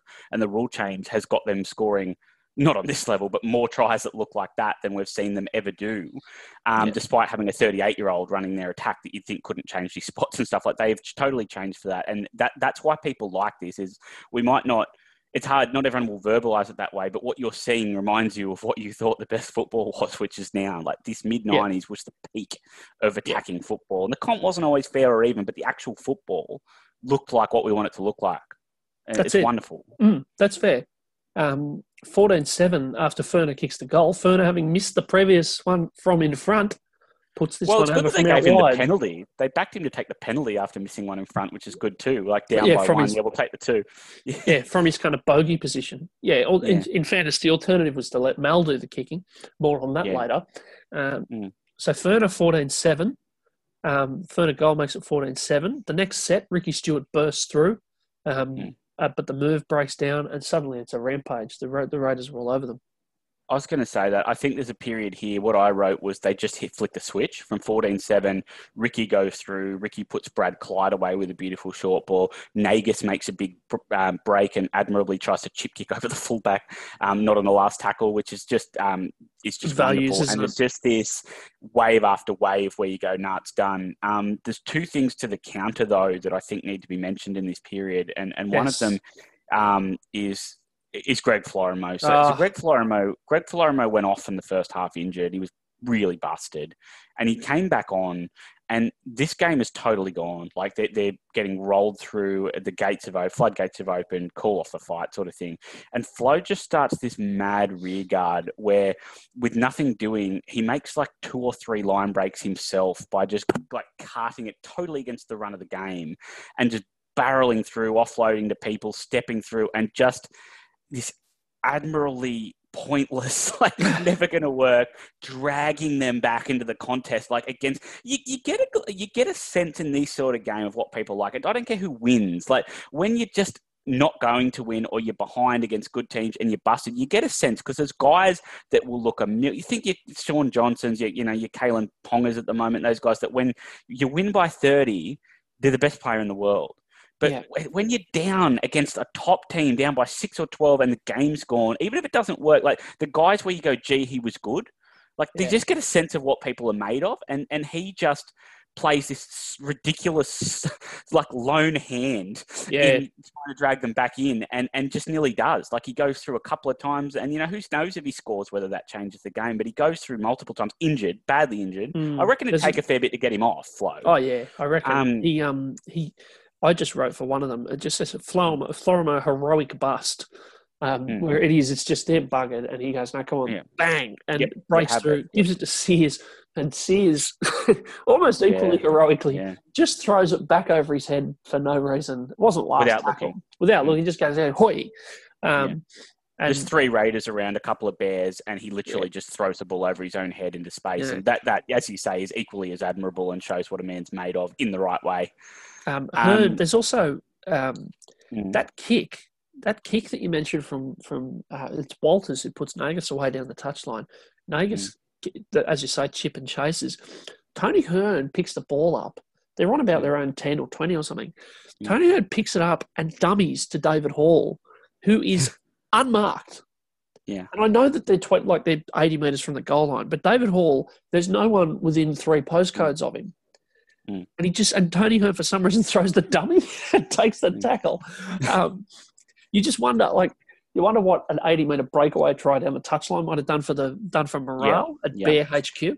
Um, there's another. There is a really important yeah. moment here. Yes. Really important. Yes. Uh, you might have had it. I suspect you might have been getting to it, but Craig Wilson, my favourite interchange player of the nineties, um, if you didn't get around this, Craig Wilson for the second time in two weeks comes off the interchange bench and chip kicks for himself early in the tackle count and again doesn't get it back. the, the concept, I don't know what position he plays. I need to look into this because he's off the bench, so you can't get a good read on it, but I need to find out what position he plays because he's come on twice. The first one in, against the Broncos was in his own half, and we really talked that up, like coming off the interchange yeah, bench yeah, yeah. early in the was, set. And I think it was fourteen all at that point. It was really close, yeah, like scores yeah. level with ten to go or something. Yep. Yeah. Well, here, I don't think he was in his own half, but early in the set, maybe play three, he's just gone, it's on, and gone himself. Uh, no mention a... of Phil Blake by the commentaries, which is disappointing because I, I mandatory to mention Phil Blake if someone ever chip kicks in any any scenario. Mm. But I just think he is my become one of my favourite players of all time very quickly because like the concept of bringing people in off the interchange bench and them just going early chip kicks for themselves on a weekly no, you gotta, basis. You gotta. It, it suggests it didn't come up in the team meeting the week before. No, no, no come on, what are you doing? Yeah, yeah, yeah. Um, that's Hero. right. There's also Daley makes a really heroic save off a uh, Chris Caruana yeah, rubber yeah. after Taylor's caught on last tackle. There was a real chance for Norths, and Daley gets mm. across and swoops onto the ball. Um, the other important thing, so there is this kind of the, the this is ten minutes of just mad helter skelter where you think the Raiders are going to carve them up and win it, but Norths also fire a few shots. Goodness, the Bears no, won't give it up. It's what we spoke about. They don't die. They should have got rolled. It. Keep in yeah. mind, so Ivan Cleary, who's playing in the centres and is a very good defender, has to go off. For Chris Caruana. Caruana comes on, he's immediately busted. So Norths have both their centres off the field at this point. Mm. So in a game of twelve on twelve with a big expanse, both their centres are off. Um, mm. But suddenly the Bears... Which leads to something in a moment. Um, with a, with a, they, um, I don't know what point of the game this happens to. You may have been getting to it, but they actually... Then David Hall gets hurt. Yeah. Um, and they end up playing with eleven. Well, I'll come to that. All the interchanges, yeah. Well, yeah. I'll come to that. What happens before mm. that is that in the fifty-eighth minute, in amidst the helter-skelter, so the Raiders, after they score, are all over them mm. and look like they're going to break them open and score twice more. Then the Bears counter and start having their own go. And they've got, the, inexplicably, the Bears have got a little bit of momentum. They get a penalty in front of the posts at fourteen seven down. And what do they do, Gazzy? Take the two. Your Why least favourite thing ever. Why do they take the two? Oh, I don't know. Look, there's this, like, rugby league has this really meth concept of neat numbers. Like, you should go get yourself within six, get yourself within four is good. But, like, if you're behind by ten, getting yourself behind by eight's bad. You know what I mean? Like, it, it's this weird context oh. to it. And the bottom line is, like, I'll put it to you that whenever you are a behind in the game, you know, and you need to score in like two times, like you need, yeah. if you, like you need to score twice, no matter what you do. That if one of them's going to be a penalty, you're sort of better off getting the bulk first out of the way. Like if you're behind by by eight or set like seven, you're going to need to score twice. Get the fucking six first. Oh. Don't worry about the two because you're going to need to score twice, and you're down in the twenty meter zone. Now, what you don't, what you, what I can't guarantee you as watching a game, and any, if I'm coaching, what I can't guarantee is that we'll end up in the twenty with six tackles again in front of the you post. Know? There you are, boys. Yep. Keep it so like twelve, on, there's, there's, twelve yep. on twelve, Gaz. There's there's yeah. space all over the field. If you short, can get short on the field, there, yeah. That's what I mean. There's twenty minutes to go in the game. I actually can't guarantee you you will get back down there and have six tackles in the no. twenty. But what I can guarantee you is you've got them now. And if you get that, you'll be oh. only a player. And you know, the other thing that's worth noting, it's particularly important, is when they say you've got to score twice, yes, that's true. But when it's seven and you've got Jason Taylor, who's nailed one halfway from the sideline, is you can you don't need a penalty or a try to get the seventh. You act, Jason Taylor can kick a field goal. If you, if you yeah. score now and get six of them, it's very likely that if you can get back anywhere within forty metres, like, you know, if you say you don't score again and there's suddenly five minutes left, you've only got to get in there half, and Jason Taylor's even money to even that game up again. You know what I mean? Like, it's there's, sickening. There's, I was watching, what are you just, doing? Just with it being seven, it brings in particular things like that, where it's not I even hate- where you go, oh, well, we've got a, we were within a try now. No, it's score a try, and we're Jason Taylor's boot away from, from tying this if you we know can't what, get points. You know what really bothers me about this? I hate penalty goals at the best of times. They're just mm. defeatist rubbish, but... Mm. Like in all but about five percent of circumstances, they're, they're defeatism. And this, the thing about this is that it's fourteen seven. If you've just watched the last ten minutes of this game, the Raiders are going to score again. They're not done. Yeah. It's twelve on twelve. They've got Mullins, mm. Nadruku, Nagas, Daley, Stewart, Meninga, you know, Wiki. They're not, mm. they're not done with fourteen points in a twelve on twelve with mm. twenty minutes to go, with everybody getting tired. They're, like... Mm. You're not going to win it with fifteen. No. You have no, to score. That's right. And I think the other thing is that, particularly with twelve on twelve, like rugby league teams make this mistake all the time, and you know, I watch it a lot now, is that a team's got the ball and it's been a fast game, and they slow it down and take the kick for touch really slowly, or they take the two or whatever to give themselves a rest. And you're like, mate, if you're fucking tired, they're tired, and you've got the ball. Yeah, you know, maybe coming yeah. off your line, slow it down. Sure, take a breather. But like, if you like on the attack, they take a, a have a mother's meeting and then tap it, or they kick the goal, and you're going, yeah, you're tired, but what about them? And North's in this situation. It's been a hard helter-skelter ten minutes, but you're the ones with the ball who've gone and pressed downfield, got yeah. them on the ropes. If you're blowing, they're blowing, and you've got the ball. Like, this is where you get, you know, the inexplicable mistakes you see if you watch rugby league enough usually happen when people are tired. Like the dumb yeah. stuff that happens in the game doesn't tend to happen in the second minute.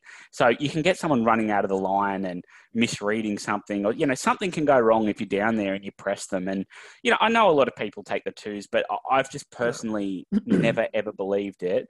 Um, sure, if the game was tied, take the two, whatever. Like, I know your point, the Raiders will score again, but like, whatever, it's a different scenario. But when you've got to score twice, score the big lot.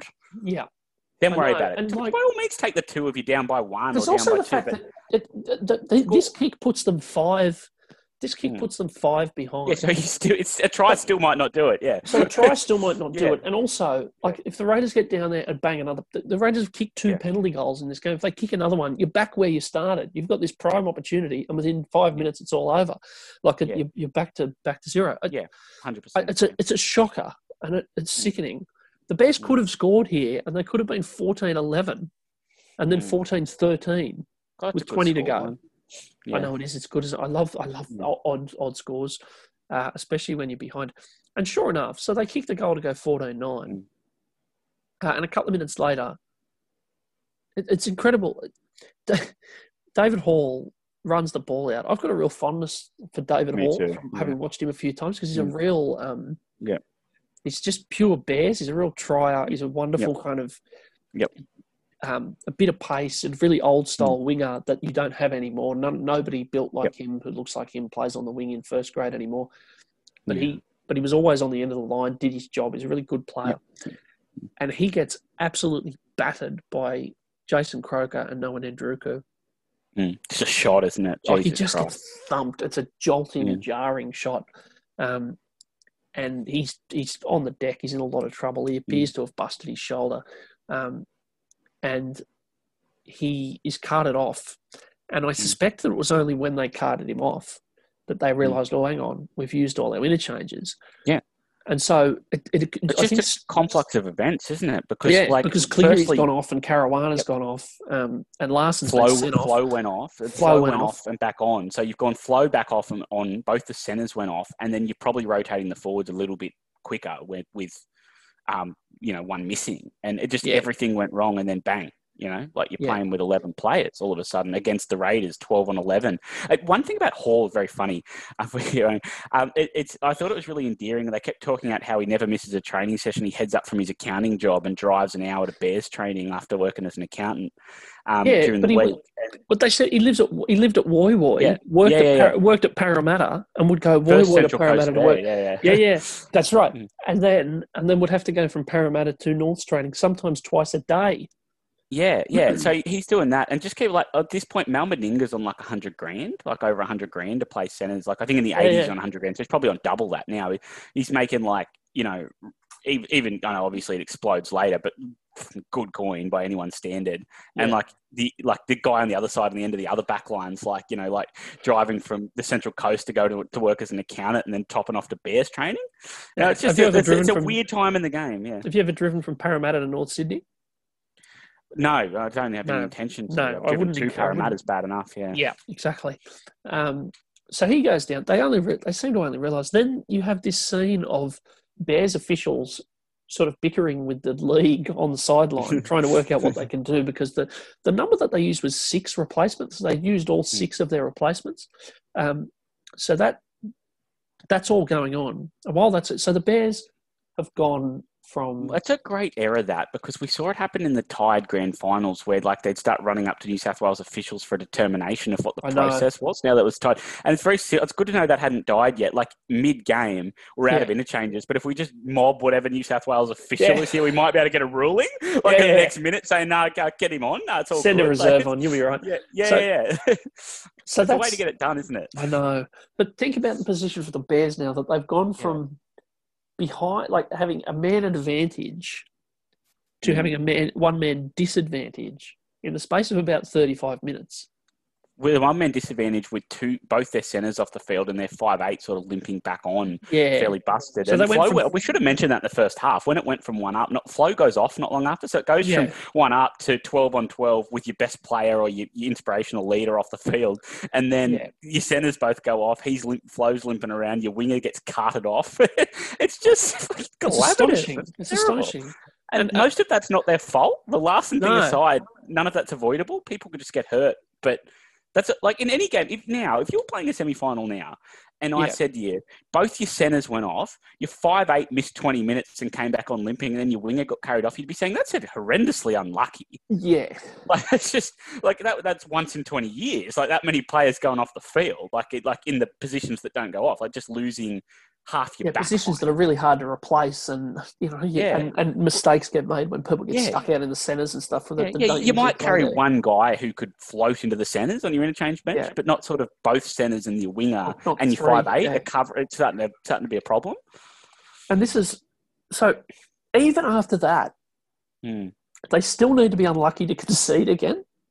Yeah, because yeah. Mal breaks through out on that edge with David Hall off the field. So there's an edge with no winger. They've got eleven on twelve. Mal goes past Jason Taylor and slices through. He gets dragged down as he's trying to pass, bobbles the ball, and then just bats it back blindly. Mm. And where does it land? With them, unfortunately. Straight in the arms yeah. of Ken Nagas, who falls over the line and scores. Yeah, it, it, it is very unlucky. I, it's you mentioned that. I wrote typical Bears. I just that's what I said because I said what happens is firstly Ricky Stewart again, just God's country, just puts Mal in a gaping hole beautifully like that. Yeah. that. Just that hold up, like he goes into the line, holds it up, and then hits a guy coming onto it who doesn't get touched. That's sort of that's your rugby league porn when you watch the best halfbacks ever. Yeah. All their highlights, like Johns, um, Thurston, um, Stewart. When you go and watch their highlights, it, they sort of look fun, in a funny way, not exciting because it's just them going into the line, passing to someone who then scores untouched. Touched like in a ha- in a gap. It's that yep. the great players do that, and the ones that aren't great pass it to someone who's got two people in front of them, and they get tackled. Like it's that sense of knowing the timing, and it's a beautiful pass. Mal goes through, but it, the reason this is typical Bears, not only not only does he bobble it back, I think what needs mentioning is that Matt Sears just comes across like a cannon yeah. on the Australian captain, a man who's now an immortal, and a man who is, whether you think he should be immortal or not, is about one hundred fifty kilograms of just power. Like he's this huge man. He's big as anyone who's ever played in the back line ever. And he's a metre out from the try line. And little Matt Sears has flown across in cover. They're playing twelve and eleven and just belted into him to tackle him. Mm. And and as Mal's sort of bobbling it, he's cannoned into him. He's forced it loose up in the air. It's bounced off of Mal's shoulder or something. Could have easily hit a bear or something. Doesn't. And then, as you say, Mal's just got enough to bat it backwards. And they score. So it's like... It's incredibly good play by Sears. Like a man down scrambling out wide, throws his body at Mal Meninga, like a metre out, who should just really just roll over anyone in that position and probably do yeah. it a hundred times, and forces it loose. And inexplicably, they still score by a bobble that then goes back firstly, then gets batted back, and then yeah. there's three Bears around, but lands in the Raiders winger who scores. So they just did everything right and just got yeah. nothing...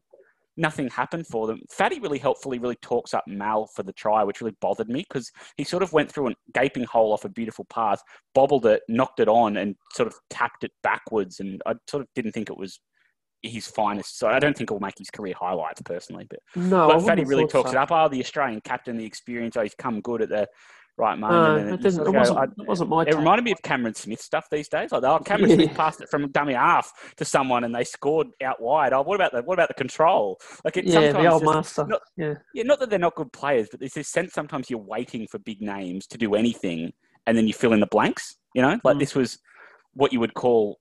If the, if the Bears scored this, it'd be a really scrappy try. Like, oh, that's really good scrapping, and they just kept working for it. But with yeah. Mal, it's this art, clever art form of, of, of bobbling and knocking on. Um, but yeah, look, it it's just it sucked. I was really I, I was really unhappy with it because I just thought Sears deserved something for really putting that shot on Mal Meninga on the try line. Yeah, yeah. Uh, and then a, a little what the Bears actually get a go down there. They get down the other end mm. with eleven on twelve and come quite close to scoring. Um, yeah. And then David Hall comes back on. Now, hero. Like it's if you just, didn't love him before. Oh my yeah. god! So, yeah. so he's off for about six minutes. I'm pretty mm. sure that he's like his shoulder is the the word I had was uh, his shoulder is rooted. Um, yeah. And I, th- I did I didn't see anything in his time on the field to to dissuade me of that. Um, no. He's completely shot to pieces. Um, and comes back on abs- absolute mad heroism. You can you know like. Mm. Um, and not only comes back on, but in a minute makes an incredible cover tackle to save a try, which I'll get to. But before that, um, Mullins scores in the sixty-seventh minute. It, it's this is again, this is a beautiful oh, pass. Goodness me, this is this is sex. Like it's it's, it's just, unbelievable. That they're all everybody's looking wide because they're a man down out wide, and Stewart. Or not because they're not a man down anymore, but they've got David Hall out on the wing with a bung shoulder.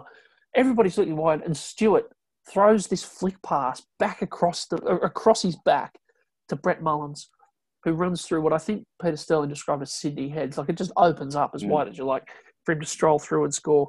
It's a beautiful bit of play from Ricky Stewart. Oh, it is, it is. Um, he, he looking looking wide, and then just this flick behind his back. Everything's going out, looking out. Playing out, bang, flick behind his back to a man on the inside who hits it at pace. Um, it, it's just sex. It is so good. That's just, oh, wow. Like, that's just that, unbelievable. For all his kicking and all his spiral part, like this, like to have the trick shots on top of that is just special, you know, like because yeah. he had all the, you know, he had the long pass, the organising, the kicking, but then these sort of, this is just bag of trick stuff. And it's just absolutely beautiful. Like, it, it oh, it's fantastic. You know, it's a bit like, it was, it was, it's not quite the same, but like if you're trying to if someone doesn't watch it, it was a little bit like like Joey Leilua's one in the prelim the other oh, day. Yeah. One yeah, we yeah. flicked it to Bateman, where you just go on a cross field and it's like in a big game and it's just a trick shot. I flick behind your back. Yeah, where where'd that come on. from? Yeah, yeah, yeah. And it, it's just it, it's just fantastic. I, we can't go on about him enough, really. It, what do you say? I will say one thing though, is that Peter Sterling freezes it here, um, freezes yeah. it there on this one, yeah. and it's an absolute belter because there's a gap that's about twenty meters wide, and his arrow. And I'll, I'll put this one up because I screenshotted it because it's absolute top five. It just there's barely a player on the screen. That's how wide the gap is. And, and Sterlo pauses it, does this big circle around Mullins, and just draws this fuck off giant arrow from Mullins to the try line, which very aptly describes what happens. Mullins catches it and just runs where that arrow is through the giant yeah. hole. If we freeze it there, you ten can meters see... out too. We should add it's ten meters out from try. Yeah. So there's nowhere even to run. If we freeze it there, you can see that there's no defenders anywhere. Yeah, and that Brett Mullins is going to just sort of run. Run in a straight line. Oh, um, it's a ripper. It's a real top five one, that one. Yeah. It's, as far as phrase it there, yeah, it is good. Yeah, yeah, um, yeah. Well, try, try might be too, actually. Though. And, and again, we're not done with the try because mm, for the yeah. second time in the game, we are blessed. Uh, mm. And this time it's by uh, it's by Mal Meninga, the Australian captain, who does something even funnier than missing from in front. He hits the post from in front. Well, it's harder to do. It is. And I love it because it... It makes such a good noise, and it's an unexpected. Yeah. It yeah. makes this real rasping sound that is very unexpected when you see a goal kick from that distance. And, the, mm. and because they're so close to the post, when they kick from in front, it really slams the post. You know, yep. it's beautiful. It, it, it's special because it's. Hard, I think it's easier to miss altogether because if I'm kicking a goal. Mm.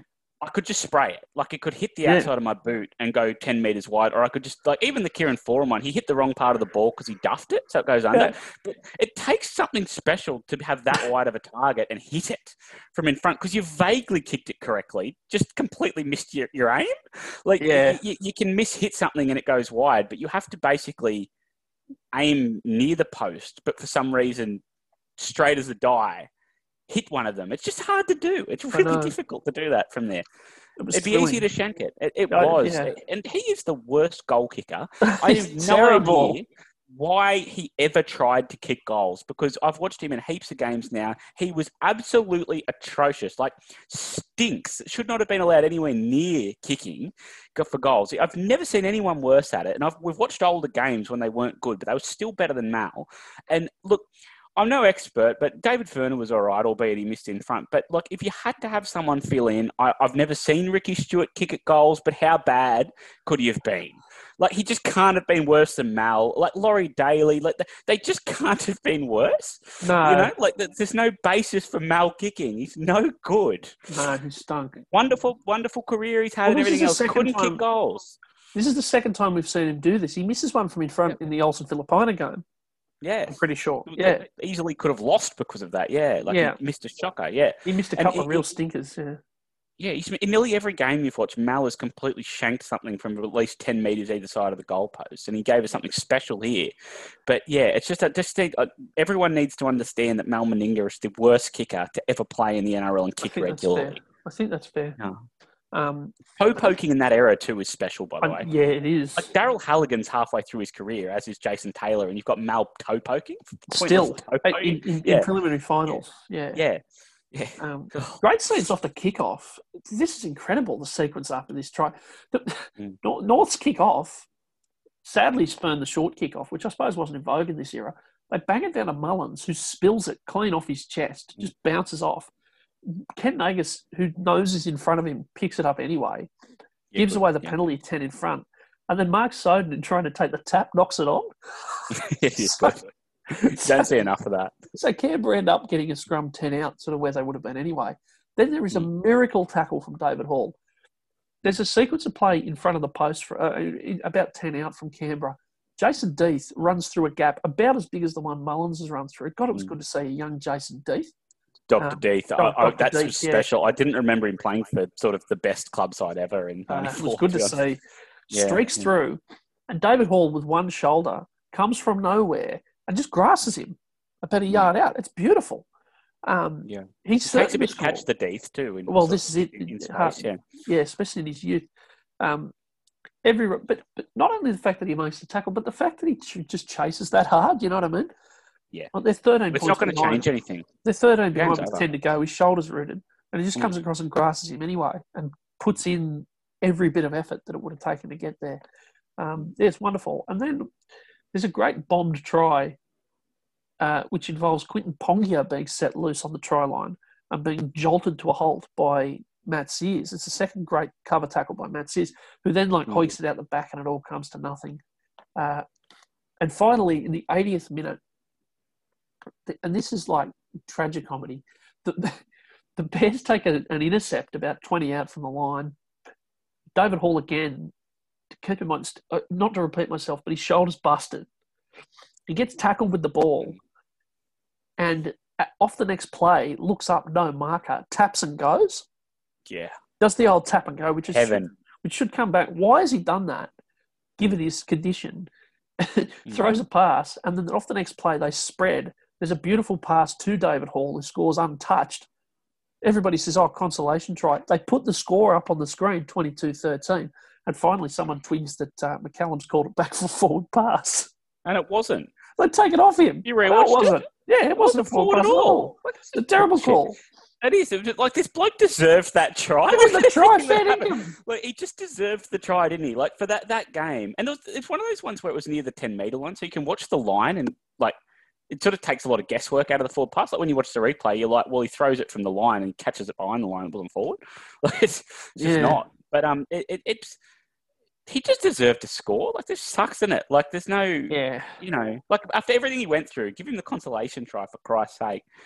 Um, the other thing about David yeah. Hall, just to, just one more point, is that mm. he then went to Souths. So he finished at Norths after yeah. ninety-seven. He then went to the Bunnies and played a year with them in ninety-eight. Well, that's the time yeah. to get on. Yeah, well, this like is if you're a gambling yeah. man, it's like the, it's a share market. You go, well, so this is the time yeah. to get on. One Origin yeah. though in nineteen ninety-five. Um, Did he? Yeah, he's a king amongst well, that's wonderful. So he should have because he was, he was selected a really player. He was. He was selected to replace John Hopewadi on the wing for New South Wales in Game Three of ninety-five. Like for um, like. Yeah, it's it is, isn't it? it's, yeah, it's really good. Yeah, and yeah. Yeah, I think sort of um one thing that that, that struck me. I guess we spoke, I was just going to say that like Doctor Death, I was going to bring up, but I found he was an odd person to have in that team. Yeah. And I think the other one, and I didn't realise, I guess, because we were quite young then. So Croker scored all those tries and was really hyped up for the Kangaroo Tour and stuff. Isn't it funny? Because yeah. like that's, it seems too early. Like picturing him playing with Mal Meninga just isn't what I picture because he was around forever. Like he was a real, yeah. like a, a Kurt Gidley figure in their bad teams, like that really like putting in every week, filling multiple holes. And like every yeah. week you'd go, geez, he had another dig this week and got it done. But like in him the second like, row and stuff. Yeah. yeah, in the second row. And then at five eight when they needed it, lock forward, like shifting around. But then to see him sort of out, like, you know, filling in the backs and stuff and doing all that kind of thing for like the sort of GOAT Canberra side just felt like, as it, you know, I guess we just missed it, but it sort of fell out of time with when he played, didn't it? Like in a, in a lot of ways. Yeah, it does. It's sort of like seeing Mal Meninga play with Alan Tung or something. Like it just feel totally off. Like it really rattled me. Here's yeah. something for you. Somebody mm. who played in the nineteen ninety-four Raiders side mm. also ended up finished his he finished his career at the Catalan Dragons, mm. who were about sort of ten years away from existing at the point he was playing yeah, in this game. Yeah. Did he play three hundred games? He must play a lot. three hundred eighteen games. Yeah. Started in ninety-one to oh six. Yeah. See, see, I just didn't know he was that early, but he's a bloody good mm. player. He played. Mm. He's a really. He's one of those guys. I think the um, not sort of the bandwagoners up the milk stuff you get now, but like the proper Canberra fans, like the proper yeah. diehards that have been on for a long time, are really fond of him. Probably like yeah. it's probably a bit similar to going up to Newcastle people, and they'll sort of they'll really there'll be a lot of them will really be on a on a Kirk. He's probably better than Kirk Gidley, but like there'll yeah. be yeah those Knights fans who in twenty years will still talk about how much Kirk Gidley dug in in bad teams and did all this stuff. And Croker's probably a bit similar. He was the only rep player. Those two thousands, he was making those rep teams on the bench as the utility and digging in, and the team was crap, but he was still good and did whatever he needed. There's probably a bit of a similar vibe where the, the hardcores are really fond of him. Well, gloriously, he uh, he did play for he did play tests for Australia, but not until the year two thousand. Yeah. Played in mm. the World Cup in two thousand. He was, yeah. he was really hyped to make the Kangaroo Tour in ninety-four as a utility, and I don't think he did. Um, he might have made it and not played, but I think he didn't make it at all in the end. But they were really talking it up. Yeah, it's yeah. You win the comp, you tend to get those halfway calls and stuff. Like you always get yeah. some bolters and stuff. But it was a very good team. It's not surprising he didn't make it. They had a fantastic team. um, the ninety-four Kangaroos. They're phenomenal. Oh, now um, here's something you'll enjoy. Just on the subject yeah. of Croker, he played until he was thirty-six um, in the Super yeah, League. Yeah. He is regarded fondly by many Catalan Dragons fans for an audacious drop goal scored in a twenty-nine twenty-two win over Bradford Bulls at Onsell in March two thousand seven. There you go. Was that to go from twenty-eight up? Was that to add, add the I, last I, one? I assume so. Mark Glanville style. Yeah, I'd say that's probably. He also, he, he also then went and captain coached Gungahlin. Couldn't get enough football. thirty-six, went back Hell to play yeah. for Gungahlin. It was really odd. Did he Did he play? Um, was he too early to uh, be in the um, Exiles? Was he too early ah, for the Exiles? I love people that played for the Exiles. I think he might have been. Too might be a bit early. Might be a bit early for the Exiles. Yeah, unfortunately. Yeah, you um, would have liked to see him play with Chad Randall. Well, absolutely. What a, that would have been. You'd love to see what they could have done in, in tandem. Yeah. yeah, yeah, that's right. Um, I think just the last two things I just wanted to say. They're, they're very brief, but I, I just think like, when you see people that aren't well remembered or have a good game, it's got to yeah. be noted. Two players. Um, Firstly, Hetherington, yeah. um, father of Jack Hetherington, seemingly a bit less mad than Jack Hetherington. He had a stormer. He had an absolute yeah. stormer. He was fantastic. He looks a lot like him. It was very um, harrowing seeing someone that looks that much like Jack Hetherington. Um, like, he, like I don't think he's adopted. It was stunningly how much he looks like him. But he, he was real raw-boned and hard-running, and he made a lot of dents on them in the edges and got a few offloads away for breaks. And he, he I'd... For a bloke who's playing on the bench in a team that when you go, oh, the Raiders, they had X, Y, Z, blah, blah, blah. He had a stormer in a final, in a close yeah. final for most of it. Um, and Wesley, Wesley, David Wesley had a really good game as well. They had two, like sort of two guys that people won't think of in that team at all that um, were really, really good on the day. And Hetherington in particular was dynamic, like that wide running, your typical sort of raw-bone, wide-running edge just powering through and causing havoc. And he really did that. Like for a guy coming off the bench, in that team, it was in down a forward. Had a really, really good game. And when people have that, it's important we note it because you know, it's part of the project, and that's yeah, how yeah. we, we increase the history and knowledge out there in the community. Well, this is it. It's a it's a process of historical revisionism and and historic, yeah. like filling in the gaps of history in the world of rugby yeah. league.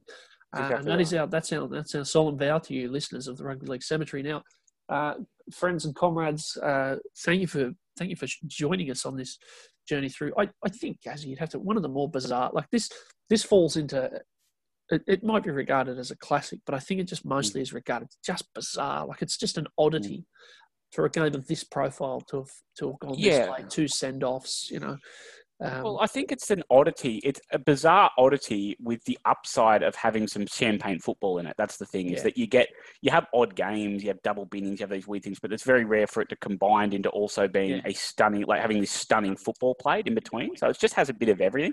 Plus, of course, two misses from in front of the post by different goal kickers on the same team. Well, that's, that's, um, that's, that's, that's, that's gravy, yeah, so isn't it? Just, yeah, it is. Yeah. So it's just sort of got everything. Like the good football just adds to the whole mess of what happened. And yeah, look, overall, wonderful game. If you're only going to watch a few of what we've done, I'd, I'd put this on your short list unless you go yeah. for the Bears. Yeah, um, I think that's probably fair. Um, Bears fans, look, I'm sorry for doing this. I don't. I think that'll be it now. I think. I think. I don't think we've done all the kind of the worst Bears losses from the nineties. I, I'm hoping that it will be all mm. upside from here. We'll try and pick a, few, a, a couple of Bears wins or something. Um, It'd be good. I'm really sorry to if you've if you've got this far. I congratulate you. Um, we're not trying to hurt you. Um, we love the Bears, and I think I hope that comes out through the through mm. through our through our discussions of these games. Now, the plan well, for, from it was you, very Bears centric for a for a Bears loss. Right. I apologise to Raiders fans too. For the ninety-four, yeah. For the yeah, ninety-four, we, we will Raiders. do the grand final. Mm. Yeah, we, we, we will, will do, do. We will do the grand final. We'll possibly also do the one they lost the week before, but we'll do the grand final at some point, and we're going to look for a game I, I, where they beat Brisbane around this era. And I yeah. think there's a ninety-three one that gets right a recommendation. So we will have some very admiring um, mid nineties Raiders games to come. And to be fair, you have won quite a few of the ones we've put on already. That's so. right. That's right. Um, that's it. Now, what's going to happen from here? We're, uh, we're in the off season, of course. If you're listening in real time, uh, this is we're we're in November, so it's all uh, there's no football for a few months. We are going to try and fill the gap for people. I know there'll be people at home thinking, "What the hell am I going to do until March when the season kicks off?" Yeah, uh, me. Strong, yeah, you for example, you'll be thinking that. Um, yeah. Strongly encourage you to go back and watch old football. Um, as a way to fill the gap. And, and when you're done watching old football, jump onto this podcast and listen to us yammer on about it. Uh, we'll put some, uh, we'll put the links to the games up on the Facebook through the, uh, as we do them, but we we reckon we'll be able to do a, uh, a full length pod every couple of weeks. And we're going to do a, uh, a few bring out your dads as well. a bit of a discussion of old players who we remember very fondly or we hated or whatever. Um, so there's going to be plenty to keep us occupied over the summer break, and hopefully that'll be enough to keep you occupied at home over the summer break, filling the gap of rugby league. That is a, it, it, you know, the off-season is a yearning chasm in our lives, uh, and we all have to do our it's bit awful. to fill it. It is. It stinks. Yeah. It's awful. Yeah. Yeah. Um, Total loss of identity and purpose. That's right. What am I? I wake up. Shell, on a Saturday, yeah. I, I wake up on a Saturday morning. So yeah. what am I doing? Well, well, Why bother? Well, well, yeah. What's the point? Yeah. I might as well go back to right. work. Yeah. yeah. Um, so there you have it, listeners. I hope you've enjoyed it. Gazzy, any final comments? Any final thoughts? No. Thank you very much, Jerry Springer. Not nope. really. Just a wonderful game. Uh, love the Bears. Love the ninety-four Raiders. Fantastic. Watch it. Um, Let's have a look. We should, if anyone's got some origin recommendations, we're in the middle of a really bad origin series. We might look to do one of those before that's over. So if someone's yeah. got a suggestion of something much better than the current origin, we might even watch it on Wednesday night at eight thirty instead of yeah. watching origin. There's something to do. Yeah, yeah, yeah. yeah that's right. That's right. Yeah, All so right. hit us up if you've got any classic origins, and uh, we'll do another one soon. Happy days. Thank you, listeners. Thank you, Gazzy. Until next time, it's Morgan Campbell and Luke Garrity signing off from the Rugby League Cemetery. Don't know that they would have held Canberra for six tackles, given the situation that led up to it. Oh, Moore taken round the nose by Lomax. And Billy Moore is face down. Lomax is being called out by oh, He's McCallum. gone.